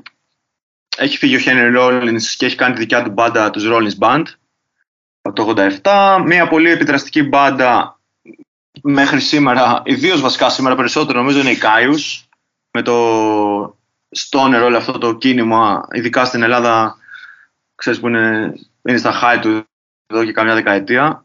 Χωρίς να έχει να πει για κάτι βέβαια, αλλά ναι. Ναι, Καυστικός, αλλά... Ναυστικός, ναι.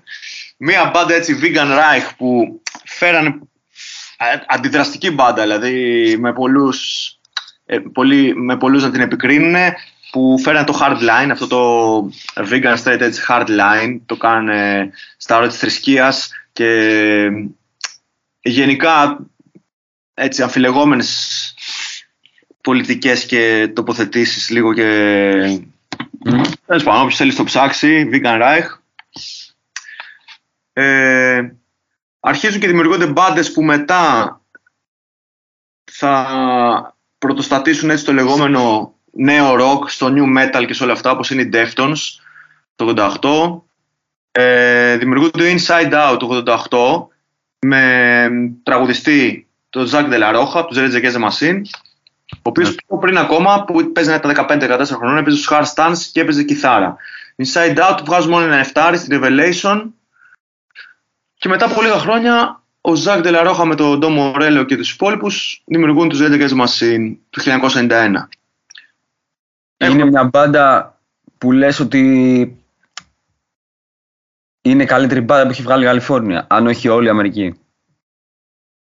Ε, είναι τώρα αυτή πολύ μεγάλη ερώτηση, πολύ δύσκολη ερώτηση. Είναι Ρε με, φίλε, μεγαλύτερες μπάντες του πλανήτη, νομίζω, για τη δικιά μου, για τη δικιά μου και τις μετέπειτα και για τις γενιές μας, τέλος πάντων. Μμμ. Ε, είναι μία από τις μεγαλύτερες μπάντες του πλανήτη, σίγουρα. Εντάξει, τώρα θα σου πει ο άλλος, ρε φίλε, είναι η Metallica η η καλύτερη μπάντα του, της Καλιφόρνια. Ξέρω εγώ, Ναι, εντάξει. Ναι. Οκ. Υποκειμενικό είναι αυτό, εννοείται. ισχύει, ναι. Απλά, ρε φίλε, εγώ δεν ξέρω, επειδή συνέπεσε το επεισόδιο με την περίοδο που ξαναδιαβάζω το βιβλίο αυτό, το Yes a Spitfire, θα το πούμε και μετά, τις εκδόσεις απρόβλεπτες, Και είναι και η περίοδος που ξανακάνανε αυτά τα live τα τελευταία Φιλαδέλφια και λεπά που είδαμε και στο Hit 5-6. Μμ. Ε, και γενικά δεν ξέρω, κάπως σκεφτόμουν ότι άμα, μια μπάντα, άμα μου λέει κάποιος να ξεχωρίσω μια μπάντα από την περιοχή της Καλιφόρνια θα ήταν η Rage Against the Machine. Από πολλές απόψεις. Όχι, και όχι μόνο για την πολιτική του στάση που είναι ασταμάτητη από την εφηβική τους ηλικία.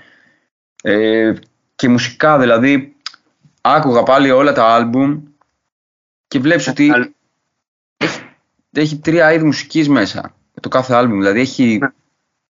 αυτό το πρωτόλιο στο νερό γρήγορο, έχει punk, hardcore και έχει και hip hop μέσα. Και funk. Ναι, Ναι, όλα τα πάντα. Εντάξει, τώρα είναι τεράστια μπάντα, ρε παιδί μου. Τώρα είναι το ελληνικές της. Εντάξει, κάποιοι τώρα λέγαμε αν η Turnstile π.χ. είναι η νέα ρέτζα και δεν μας είναι. Εντάξει, δεν είναι. Καμία, καμία σχέση. όχι ρε, δεν υπάρχει καμία Όχι σχέση. πιο άλλο, άλλο context, άλλο τέτοιο, άλλο, αλλά και, μουσι, και μουσικά νομίζω ρε εσύ. Δεν, Μμμ. εντάξει. Επίσης ρε φίλε, είναι λίγο άτοπη χρονικά αυτή η σύγκριση. Δηλαδή η Ten Style είναι 10-10 κάτι χρόνια μπάντα, η άλλη είναι από το 90 ξέρω εγώ. Ναι, και ας μην αναφέρουμε για άλλο ένα επεισόδιο του Turnstile. Ναι, Πώς ισχύει. γίνεται τώρα, ρε φίλε, πάλι; Τέλος πάντων. Ε, Ωραία, θα πούμε για τους Rage Against. Περισσότερο πιο μετά. Έχουμε και άλλες μπάτες που δημιουργούνται. Είναι η Body Count με, με Ice-T. Μμμ. Ε, Machine Head, όπως είπαμε, είναι η Korn, που είναι για κάποιους ξέρω εγώ, μια επιδραστική μπάντα για αυτό το νέο κίνημα. Και, και αργότερα δημιουργούνται και οι Tiger Army στα 90s, που είναι και αυτή μια μπάντα που συνδέει το punk με το rockabilly, psychobilly και τα λοιπά. Αλλά ας επικεντρωθούμε καλύτερα στο, στο λίγο πιο πριν, έτσι, σε όλο αυτό το μπαμ που έγινε, θα έλεγα, με, το, με, τις, α- με τον αρχ, αρχές 90s, με όλες αυτές τις μπάντες, τη νέα, τη νέα γενιά του punk rock, ε, που ήταν η χρυσή εποχή για το καλιφορνέζικο punk rock. Μπήκαν μέσα πολυεθνικές, βγήκαν χρυσή, πλατινένοι δίσκοι, τεράστιες περιοδίες, Wrapped Tour της, Ba- της Vans, στα MTV, ε, έγινε χαμός. Και αναφέρομαι σε όλες αυτές τις μπάντες όπως είναι η Pennywise, η Offspring, ε, Face to Black Face, Wagon. Wagon, No Use for a Name, Swingin' Nutters, Rancid, λίγο αργότερα, Μμμ. ε, Operation Ivy όμως πιο πριν, που ήταν ο Matt Freeman και ο Tim Armstrong του Rancid, Μμμ. Green Day που παίζουν και αυτοί από το 87 και ξεκίνησαν σαν μια πιο punk μπάντα, έτσι. Δηλαδή ερχο- είχαν έρθει στην πρώτη τους περιοδία λέει, στην Ευρώπη και παίζουν σε καταλήψεις. Ναι. Εγώ πιστεύω ότι υπάρχει η προ και η μετά εποχή του MTV, ρε φίλε. Νομίζω ότι αυτό είναι... Ναι, σίγουρα. Σίγουρα, ναι. Το, M- το MTV βασικά έβαλε όλα, αυ- όλη αυτή τη σκηνή μέσα στο, στη νεολαία της Αμερικής, ρε παιδί μου. Μμμ. Όλες αυτές Ναι. τις μπάντες άρχισαν να δημιουργούνταν ska punk μπάντες, όπως ήταν η No Doubt, Sublime που αναφέραμε πριν, ε, Good Riddance αργότερα, όχι ska βέβαια, αλλά μπάντες ξέρεις πιο... πα- Ε, punk. ρε- ρε- Ρέγκο... ε, Voodoo Glow Skulls, πάντες έτσι πολλές πάρα πολύ, με τεράστια σκηνή όπως και τα labels όπως είναι η Epitaph, ε, πώς τη λένε οι άλλοι, ε, Fat Trek, Fat Trek, Hellcat, Pure Noise, έχει πολύ πράγμα. πολλές μπάντες, πολλές μπάντες, SST αρχικά βέβαια και η Revelation Records που ξεκίνησε από το, την, από το Connecticut αλλά μετά πήγε στο, στην Αμερική, στην Καλιφόρνια. Γενικά έτσι μια τεράστια σκηνή δημιουργείται. Ε, από την άλλη, βέβαια, ξεχάσαμε να πούμε ότι ε, έχουμε και τα πρώτα, τα πρώτα παγκοσμίως έτσι θα έλεγα fanzines και underground περιοδικά όπως είναι το Flipside από το 1977 μέχρι το 2000 το Maximum Rock and Roll από, τα, από το 82 που σταμάτησε πριν μερικά χρόνια έβγαλε το τελευταίο του τεύχος και πια υπάρχει μόνο online και το Thrasher που οκ, υπάρχει ακόμα, είναι κυρίως skateboard magazine με πολλές ε, χορηγίες, ρε παιδί μου, πολυεθνικών πια, μεγάλα brands κτλ. Αλλά ε, είχε πάντα και έχει ακόμα κάποιες σελίδες που είναι, ασχολούνται με τη μουσική και ειδικά παλιότερα έβγαλε μπάντες. Ε, έκανε αφιερώματα όπως ήταν η Suicide Tendencies, η Black Flag και τα λοιπά. Ήταν ένα περιοδικό που είναι χώρο σε αυτή τη σκηνή, τη Bang Hardcore σκηνή. Μμμ. Ακόμα κάνει, ναι. Ναι. Ε, τώρα, ας πούμε, εδώ στη, στο Άμστερνταμ, το πριν δύο μήνες ή ένα μήνα, έκανε μια συναυλία σε ένα skate park, το Thrasher, που έπαιξαν οι Vitamin X. Που είναι, ξέρεις, thrash, hardcore πάντα εδώ. Μμ. Κάνει ακόμα κάποια πραγματάκια.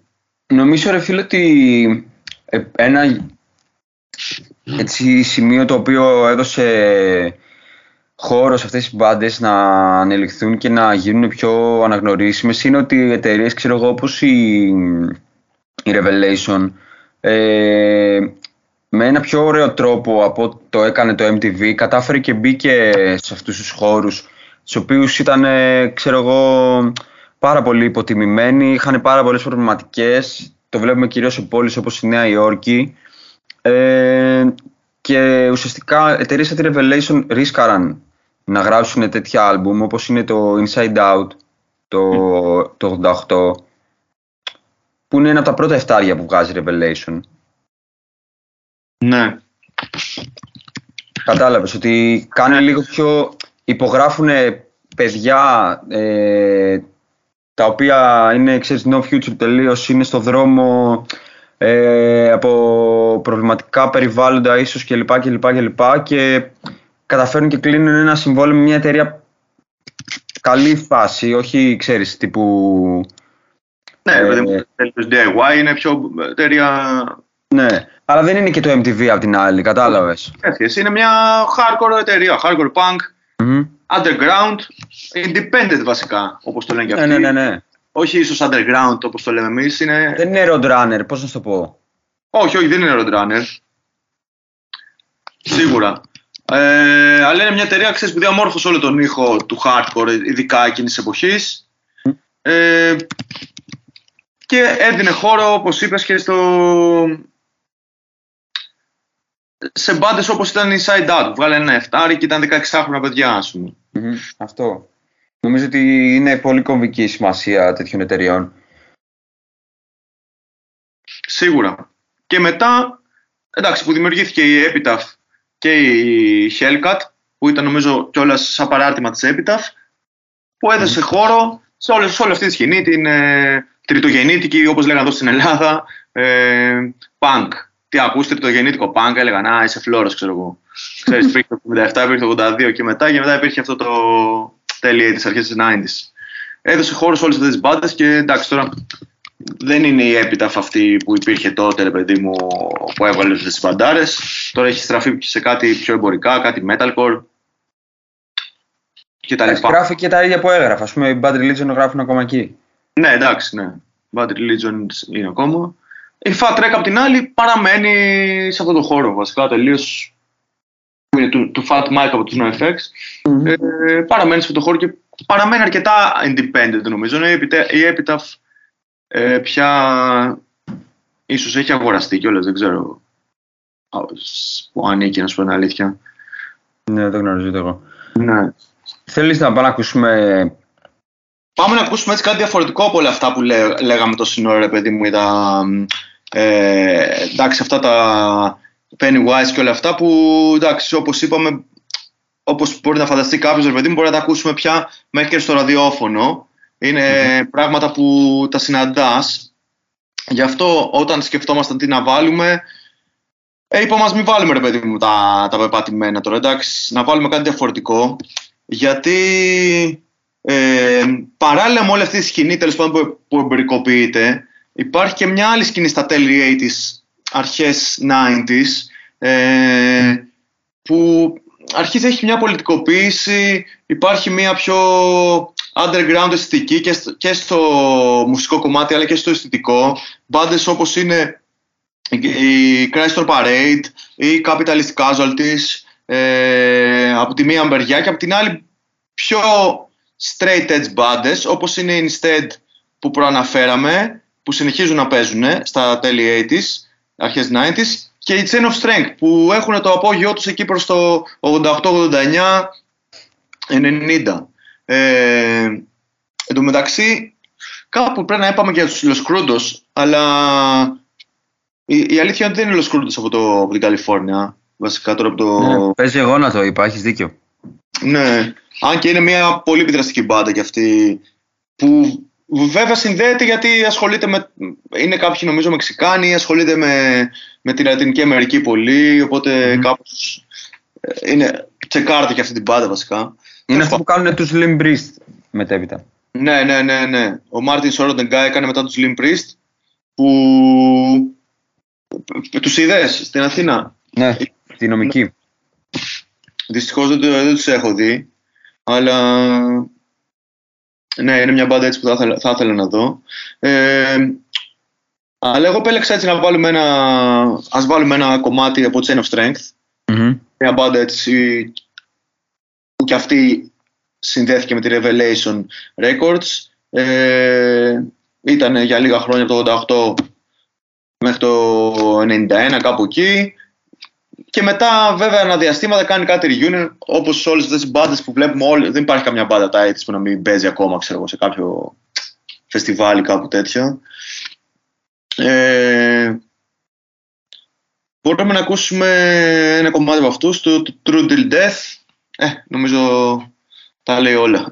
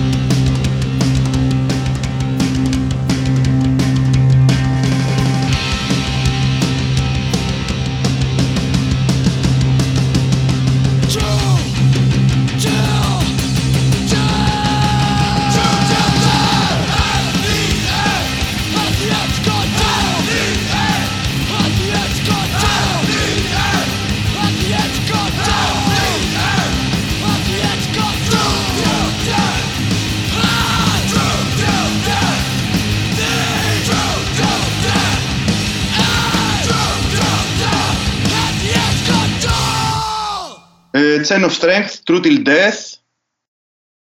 Έτσι επίσης πολύ επιδραστική μπάντα. Να πούμε ότι σε ένα από τα... Στη συνέχεια, όταν ξαναδημιουργήθηκαν οι Chain of Strength, είχαν το...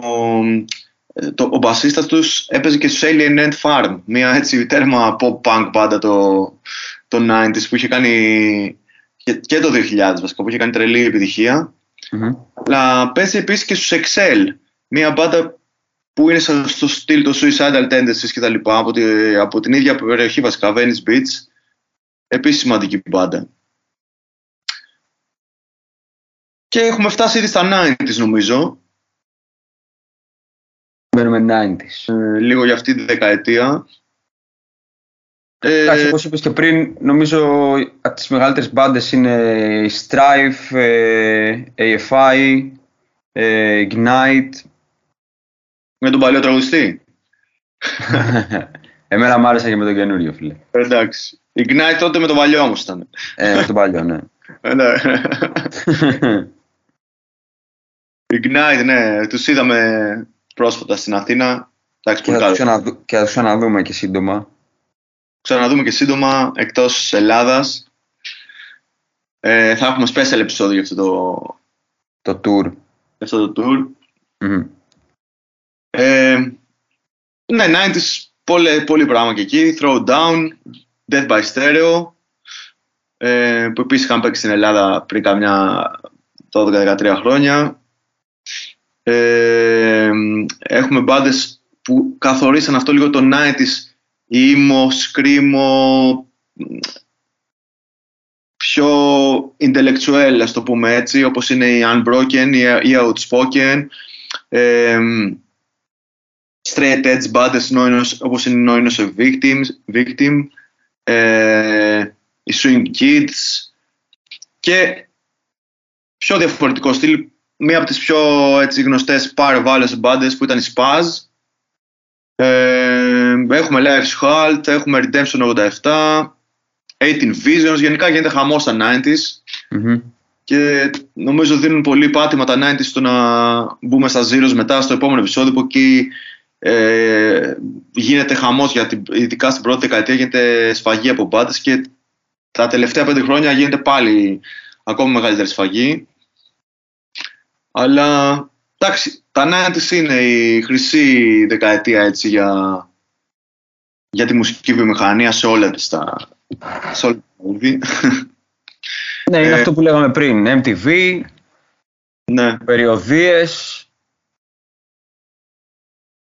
full time, ε, full time job ας πούμε. Πολλές Ναι. μπάντες ε, είναι η δουλειά, η δουλειά τους. Ε, μέσα σε όλες αυτές τις μπάντες που είπαμε παίζει και ο καλεσμένος που θα έχουμε την επόμενη εβδομάδα. Μμμ. Όποιος το βρει τι κερδίζει. Ε, έχει μείνει ένα μπλουζάκι. Αλλά ελπίζω να χωράει στο small.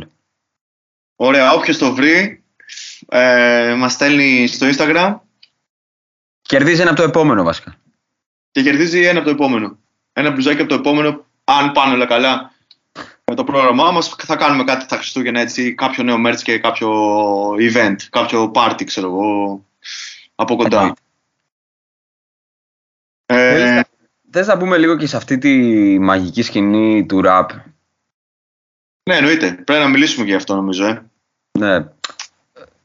Δεν είμαστε και καθήλυνα αρμόδιοι όπως έχουμε ξαναπεί, αλλά νομίζω ότι η δυτική ακτή, η ανατολική ακτή, η δυτική ακτή, η δυτική ακτή Μμμ. έχει πάρα πολύ μεγάλα ονόματα. Έχει, με, έχει με, μεγάλη σκηνή. Μμμ. Ε, πρόσφατα είδα και αυτό το ντοκιμαντέρ για, το, για τους θανάτους του Tupac και του Biggie Smalls ε, και για την Death Row Records και το Suge Knight αυτόν τον τύπο τώρα πόσο ε, είναι πλάκη σε όλα αυτά τα σκηνικά είναι έτσι ενδιαφέρον να το δείτε Ποιο είναι αυτό; ε, για την Death Row είναι κάτσε να σου πω πως λέγεται ε, μ, λοιπόν το ψάχνω και σας το λέω σε ένα λεπτό Ναι, ναι, cool, cool, cool. Ναι, λέγεται Last Man Standing. Suge Knight and the Murders of Biggie and Tupac. Alright. Καινούρια ταινία. Death Row Records. Ε, Suge Knight είναι ο ιδιοκτήτης και main man εκεί της Death Row Records που φημίζεται για, το, για συγκροτήματα για καλλιτέχνες όπως ο Tupac που είχε υπογράψει και ο Snoop Dogg Μμμ. όχι ακόμα μέχρι σήμερα. Ε, είναι μια εταιρεία που ξεκίνησε το 1991 έτσι και είχε κομβικό ρόλο και στο, στην κυκλοφορία έτσι, πολύ σημαντικών δίσκων αλλά και σε αυτή τη διαμάχη δυτικής ανατολικής αχτής και εντάξει, γενικά άμα δείτε, δείτε την ταινία βασικά είναι, δείχνει πολλά και, και δείχνει πως έτσι εκμεταλλεύτηκαν και κάποιους νεαρούς rappers όπως ήταν ο Tupac π.χ. ο Biggie κάποια άλλα κεφάλια ξέρω εγώ τους εκμεταλλεύτηκαν και συνέδεσαν πολύ και τη μαφία, συνέδεσαν πολύ τα gangs, ε, Bloods και Crips εκεί πέρα, ε, σεξιστικές έτσι, πρακτικές τέλος πάντων, γενικά εντάξει, είναι, είναι, είναι ωραία ταινία αν τη δει κάποιος. Τέλος πάντων, αυτό το δεύτερο records και εντάξει, του Pac από τους πιο σημαντικούς, Του Παξακούρ. Πέθανε νέος και αυτός. Ναι, η μητέρα του ήταν στους ε, Μαύρους Πάνθυρες, το έχουμε ξαναπεί σε άλλο επεισόδιο, Ασάτα Σακούρ. Μμμ. Ε, Dr. Dre, Dr. Dre, ναι, από τους μεγαλύτερους DJ έτσι, παραγωγούς, ανακαλύπτει ονόματα όπως ο Eminem,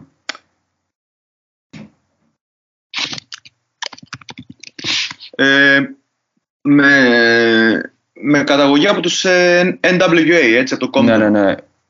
Easy, Ice Cube, όλα Easy, αυτά και το- Επίσης και αυτός. NWA και για αυτούς υπάρχει ταινία, ε. Straight Out, straight out of Compton. Compton, Ναι, και αυτή ήταν η άρα. Μμμ. DJ Yella, MC Ren. Ε, εντάξει, είναι μεγάλη rap σκηνή. Είναι οι Cypress Hill που παίζουν ακόμα. Από το 1988. Cypress Hill κάνουν. Οι, οι οποίοι Cypress Hill ε, σε ένα από τα tour στα 90s παίρνουν με, για open, opening act τους Rage Against the Machine, έτσι. Ναι. Και ε, ο B Real νομίζω τραγουδούσε στην πάντα αυτή του, που έκανε Rage Against the Machine χωρίς το, τον Jack De La Rocha, τους Prophets. Τώρα Prophets- τελευταία, ναι. Prophet- Prophets of Rage, είχαν έρθει και στην Αθήνα. Αυτή, ναι. Ναι. Οι, οι δύο τραγουδιστές νομίζω ήταν ο, ο Chuck D, Public Enemy και ο B Real από τους, Μμμ. Ε, ναι, αυτή ε. ήταν, αυτή ήταν. τους Cypress Hill. Παίζανε ουσιαστικά τέτοια τραγούδια. Ναι. Έχουμε Ice-T που αναφέραμε και πριν από τους Body Count αλλά και solo καριέρα σαν Ice-T και σαν ηθοποιός και γενικά ε, έτσι πολύ γνωστή περσόνα. Μμμ. Ούλιο ε, έχει πολύ μεγάλη σκηνή και στη rap. Και, και τώρα, εντάξει, τώρα έχει φοβερά ονόματα. Θα τα πούμε και στο άλλο επεισόδιο. Ναι. Ε, ναι, εντάξει, πολύ, πολύ μεγάλη σκηνή. Δεν το συζητάω. Δεν ξέρω τώρα, ίσως ρε παιδί μου, η σκηνή της Νέας Υόρκης, δεν ξέρω, δεν μπορώ να τις, με- να τις συγκρίνω, να σου πω την αλήθεια. Ποια είναι καλύτερη τώρα, δεν ξέρω. Στο rap τώρα, εντάξει, Η σκηνή της Θεσσαλονίκης ίσως. λες, ε. Εντάξει, τώρα από τη μία έχει Public Enemy, άλλοι έχουν Cypress Hill, άλλοι έχουν ε, NWA, Big, από... Είναι και οι δύο, εντάξει, είναι Έχουμε, τεράστιες. έχουν τους Beastie Boys όμως οι άλλοι, ε. Στην Boys, ναι, ίσως κλείνω λίγο γενικά προς... Κοίτα, γενικά νομίζω και στα ακούσματά μου κλείνω προς την α- ανατολική αχτή και στο hardcore, να σου πω την αλήθεια. Δεν ξέρω, βέβαια. Μετά από το σημερινό επεισόδιο, τώρα με όλα αυτά τα, Μμμ. αυτά που έχουμε αναφέρει και όλες αυτές τις μπαντάρες, ίσως θα αναθεωρήσω. Εγώ, φίλε, δεν μπορώ να καταλήξω. Ε, ίσως δεν χρειάζεται κιόλας, μωρέ, μάλλον. Καλά, σίγουρα, σίγουρα δεν χρειάζεται. Ε, ναι, αυτό με, το, αυτό με το rap. Είπαμε σήμερα να μην βάλουμε έτσι κάποιο rap κομμάτι. Βασικά βάλαμε στην αρχή. Μαλακίες. Βάλαμε, ναι. Ναι, ναι. Ε, 90's τεράστια σκηνή. Έτσι να αναφέρουμε και για, το, για την ιστορία και κάποια μεγάλα ιστορικά venues που υπήρχαν. Όπως είναι 94 Gilman Street στο Berkeley, το Che Cafe στο San Diego, η Casbah στο Gizzy, όχι στο Gizzy, στο San Diego γι' αυτό. Whisky A Go Go που υπάρχει ακόμα στο Los Angeles. Cuckoo's Nest, Κώστα Μέσα. Είναι έτσι ιστορικά.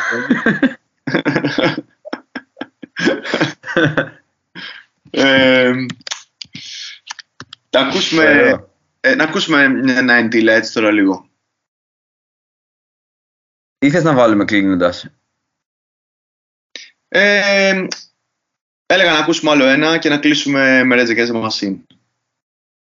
Να πούμε λίγο ακόμα για Rage Against Ωραία, ωραία. Θες να βάλουμε ένα strive. Ναι, σίγουρα. Strife, Ωραία. What Will Remain από το δίσκο των ε, One Truth. που βγήκε έτσι τελείως στα, στα mid-90s, εκεί 96, να το πιάσουμε καλά τα 90s. Έγινε.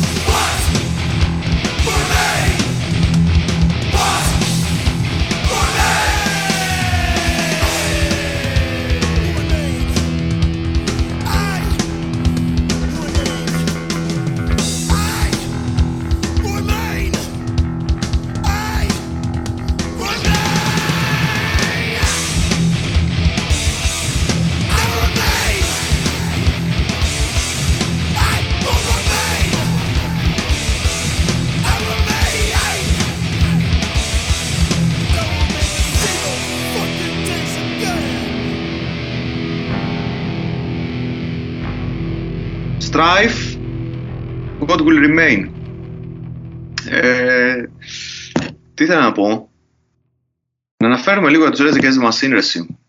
Νομίζω... Και για πες λίγο για το βιβλίο αυτό, το, το Yes, a Spitfire, που είναι ελληνικό κιόλας βιβλίο. Είναι ελληνικό βιβλίο από εκδόσεις απρόβλητες. Ε, Βαγγέλης Καρατζής είναι ο συγγραφέας. Λοιπόν, ε, το βιβλίο λέγεται Yes, a Spitfire, το φαινόμενο Rage Against the Machine. Ε, είναι ένα πολύ ωραίο βιβλίο, κυκλοφόρησε πέρυσι πρόπερσι. Νομίζω το έχεις φέρει και εσύ με το distro. Βασικά το έχεις φέρει γιατί εγώ από σένα το πήρα. Ε, και είναι και από τα λίγα βιβλία που έχουν κυκλοφορήσει έτσι γενικής φύσης. Δεν είναι αυτοβιογραφία, δεν είναι βιογραφία. Κατάλαβες, είναι ένα βιβλίο που περιγράφει έτσι με μια όχι και τόσο ακαδημαϊκή, Ναι, όχι. ε, με μια πιο θεωρητική ματιά τους ε, Rage Against the Machine. Τους πιάνει, ως, όπως το λέει και ο τίτλος, ως φαινόμενο ναι. και νομίζω είναι πολύ σωστός ο όρος φαινόμενο. Ε, μ' άρεσε πάρα πολύ αυτό το βιβλίο γιατί το πιάνει από πολύ αρχή, το, το τοποθετεί πολιτικά και ιστορικά και νομίζω ότι δίνει την πρέπουσα σημασία που χρήζει η συγκεκριμένη μπάντα. Επίσης ένα άλλο πολύ ωραίο κομμάτι του βιβλίου ε, το είχα πει και σε άλλο επεισόδιο νομίζω είναι ότι παίρνει συνέντευξη από τον Hit 56, από το Sunny. Ναι, Sunny Sing από Hate 56 που να πούμε ότι είναι από τις μία μεγαλύτερες πλατφόρμες ε, online για, για βίντεο, hardcore και punk συγκροτημάτων στην, Α- στην Αμερική κυρίως. Βασικά Ναι, στην- το, έχουμε, το αναφέρουμε συχνά. το έχουμε ξαναναφέρει. Το αναφέρουμε Σε συχνά. κάτι Τέλειο, ωραίο, αρχαιακό υλικό, α- άπειρο βασικά. Και Ναι, είναι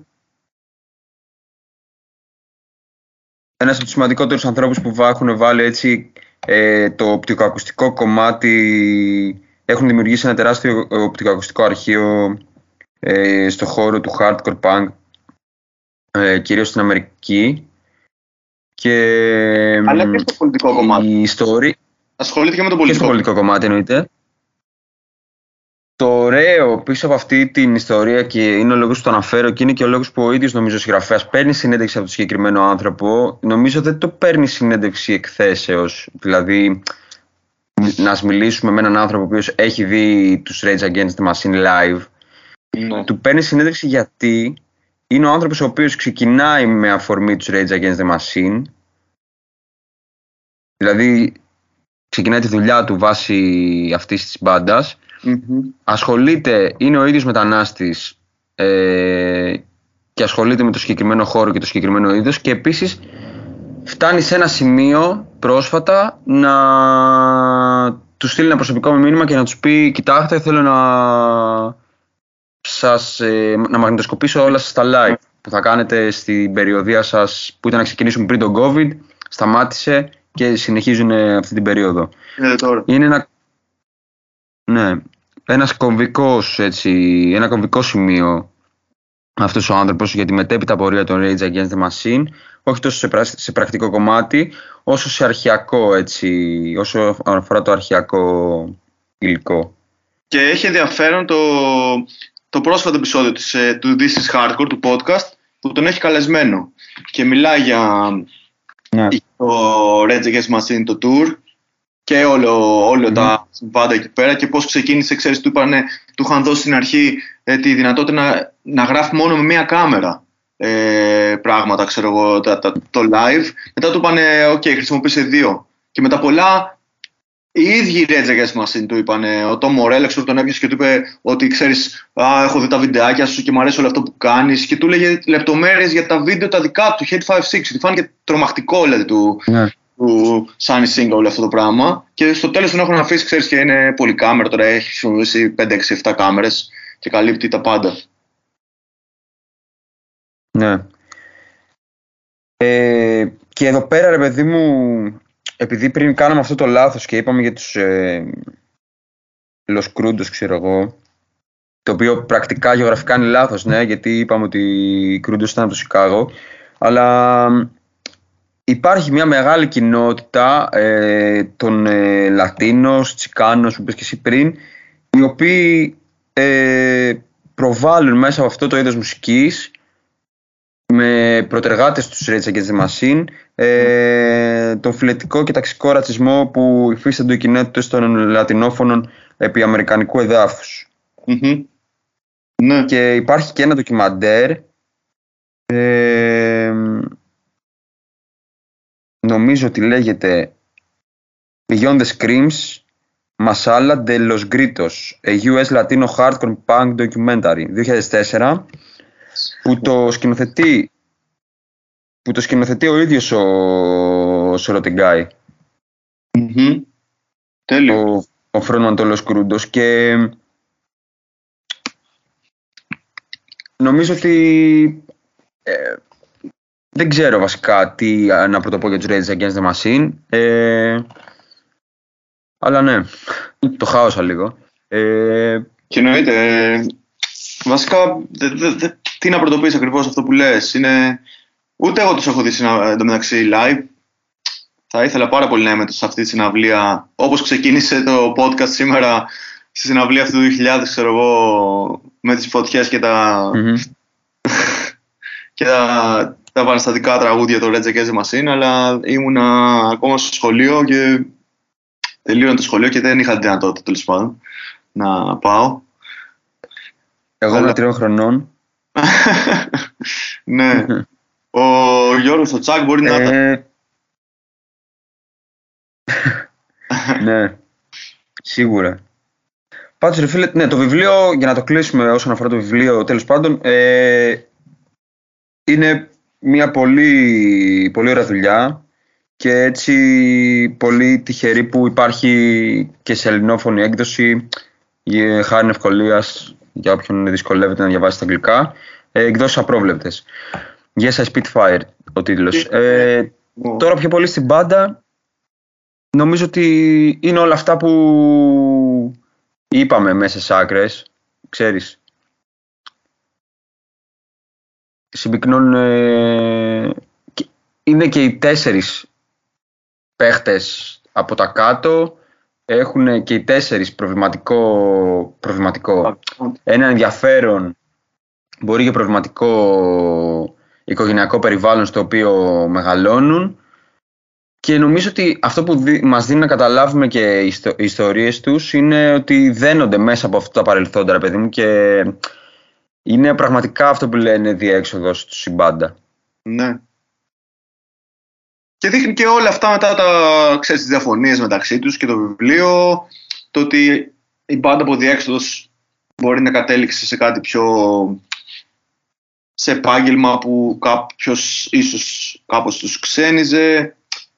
Ε, είναι γενικά α- αυτό που είπες ότι είναι και οι τέσσερις από ενδιαφέρον, όχι ακριβώς προβληματικά, αλλά ενδιαφέροντα backgrounds. Κάποια είναι προβληματικά, Ναι. κάποια είναι εντάξει, όχι τόσο, αλλά που δημιουργούν όμως ένα είδους πρόβλημα, στο πούμε. Ρε παιδί μου, είναι στα υποκείμενα.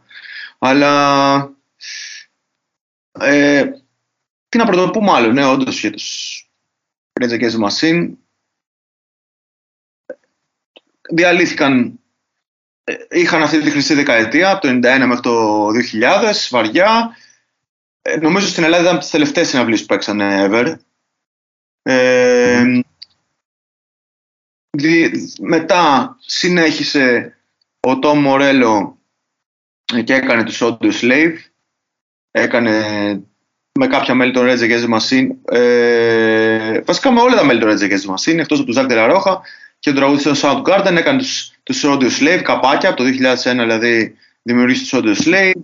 Ε, υπήρχε ένα reunion που κάνανε εκεί γύρω στο 2007 ε, για κάποια χρόνια με κάποιες συναυλίες ε, κυρίως έτσι αλλ- αλληλεγγύης και οικονομικής ενίσχυσης και μετά αυτό, προ-COVID, αυτό που έχουν ανακοινώσει ότι θα κάνουν τα συναυλίες, ήρθε ο COVID, τους σταμάτησε και φέτος κάναν τις συναυλίες, αλλά κυρώσανε τις ευρωπαϊκές ε, εμφανίσεις, ε, που Μμμ. φαντάζομαι θα τις κάνουν κάπως αργότερα. Μακάρι. Ε, μία ακόμα έτσι μπάντα που είχε κάνει, είπαμε για τους Inside Out του Τελαρόχα, είχε κάνει και μία μπάντα ε, εκεί το 2008 με, το, με μέλη από Queens of the Stone Age και Mars Volta. Ε, τους One Day is a Lion που ήταν έτσι ένα στυλ κάπως πιο μοντέρνο rock ε, Μμμ. με ένα, βγάλανε ένα, ένα δισκάκι και παίξαν κάποιες συναυλίες ε, και κάπως εδώ μπλέκεται και, η εται- και η εταιρεία που λέγαμε πριν η Epitaph γιατί υπογράψανε σε ένα από τις ε, όπως ήταν η Hellcat η Epitaph είχε και άλλες ε, και άλλες πώς το λένε, υποκαταστήματα, στο πούμε, παρατήματα sorry, που ήταν η- το ένα το Untie που, που, που υπογράψαν σε αυτό και κυκλοφόρησε. Τι άλλο να πούμε, εντάξει, η δράση τους η πολιτική και ακτιβίστικη συνεχίστηκε όλα αυτά τα χρόνια. Δηλαδή, ο, ο, ο, ο Ντελαρόχα νομίζω είχε πάει και στη, στους Ζαπατίστας, έμενε εκεί για κάποιο καιρό, ξαναπήγε, δούλευε εκεί πέρα, βοηθούσε θελοντικά. Γενικά, ναι.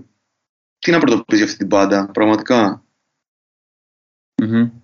Ε, εγώ αυτό που έχω να πω στο τελευταίο είναι αυτή η σύγκριση, η σύγκριση ο παραλληλισμός που κάνουν με τους Clash για τους ε, Rage Against the Machine, όχι οι ίδιοι, οι Ναι. fans και οι μελετητές. Και ρε φίλε, νομίζω ότι εγώ τον βρίσκω αρκετά ορθολογικό σε ένα σημείο. Μμμ. Ναι, Ξέρεις, μπάντες που βάλανε σίγουρα το στίγμα τους, αφήσαν το στίγμα τους στη μουσική, ε, μπλέξανε διαφορετικά είδη μουσικής Στη- και το αποτέλεσμα ήταν τρομερό. Με Και- πολιτική χρειά. από την πολιτική χρειά που βάλανε επίσης. Και εντάξει. Ναι, οι Rage Against the Machines, οι The Machine επηρεάστηκαν και αυτοί από τους Clash. Σίγουρα. Σίγουρα. Ε, Καταρχάς παίζουν διασκευές class ναι, στο live. Νομίζω παίζουν μια διασκευή. Το, άκου- το άκουγα πρόσφατα στο X to Grind που λέγανε ποιες μπάντες ε, σε όλο τον πλανήτη παίζουν στο set τους διασκευή class και μαζεύονται 20 μπάντες. Ναι. Ε, πώς λεγόταν και ο δίσκος, είχαν κάνει και το δίσκο με τις διασκευές. οι- Τι λέγανε μωρέ, το Renegades, το τελευταίο δίσκο που βγάλανε ε, η Rage Against the Machine. Είχαν Ναι, το θυμάμαι κιόλας. Το... διασκευή κλάση εκεί πέρα ή δεν είχαν, κάτσε να το ψάξω λίγο. Ε, σίγουρα είχαν ε, μ, κάτσε να σου πω για να μην λέω και, μην λέω και ψέματα. λοιπόν, track listing. Έχουν, δεν έχουν class. Έχουν το In My Eyes από Minor Threat. Έχουν το Stooges, έχουν Stooges διασκευές. Το Kick Out The Jam από The Jams από MC5. Έχουν Hip Hop, Eric B. Rakim, έχουν Cypress Hill. Μμμ. Έχουν Bob Dylan. Ίσως δείχνει και τις επιρροές τους όλο αυτό, έτσι. Έχουν Άφρικα Βαμπάτα, Devo, Ναι. Bruce Springsteen. Ναι, οκ, δεν έχουν Clash. Όντως μπορούσαν να κάνουν Clash αυτό. Θα έχει μεγάλο ενδιαφέρον.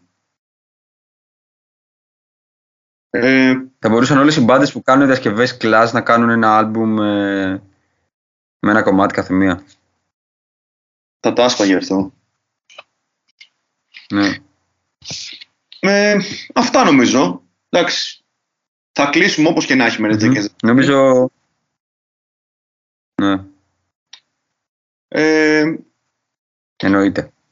ε, Θες να πεις τίποτα για έτσι λίγο ταινίες, βιβλία, κάτι που Ναι, ναι, ναι. να, αφή- Ναι, να ναι, αφήσουμε μια- έτσι. Στο τέλος. σημαντική έτσι ταινία που την, δεν την ανέφερα στην αρχή όταν λέγαμε όλες αυτές τις μπάτες του Germs, του Sphere και αυτά. Αυτοί εμφανίζονται όλοι στο, βιβλί- στο documentary ταινία έτσι κάπως στο Decline of Western Civilization της Penelope Spheris. Μπορεί να το βρει κάποιος στο YouTube δωρεάν ε, ή στο, σε, σε, σε εφαρμογές που στριμάρει τέλος πάντων. Ε, έτσι η ταινία που έχει ενδιαφέρον το Lords of Dogtown που δείχνει το skate πολύ αλλά δείχνει και το κάνει νήξεις στο punk και στο hardcore και στο surf και τα λοιπά ε, με συμμετοχή τώρα έτσι διάσημων σκεϊτάδων ξέρω εγώ της εποχής δείχνει στην ουσία μια παρέα από skateboarders που δρούσαν στα 70 στο, στη Σάντα Μόνικα Μμμ. ε, και την έχει γράψει και ο, την έχει σκηνοθετήσει ο Stacy, ο Stacy Peralta που ήταν ε, professional skateboarder ξέρω εγώ. Ε, μετά κάποια βιβλία έχω σημειώσει όπως είναι το Spray Paint the Walls για την ιστορία των Black Flag.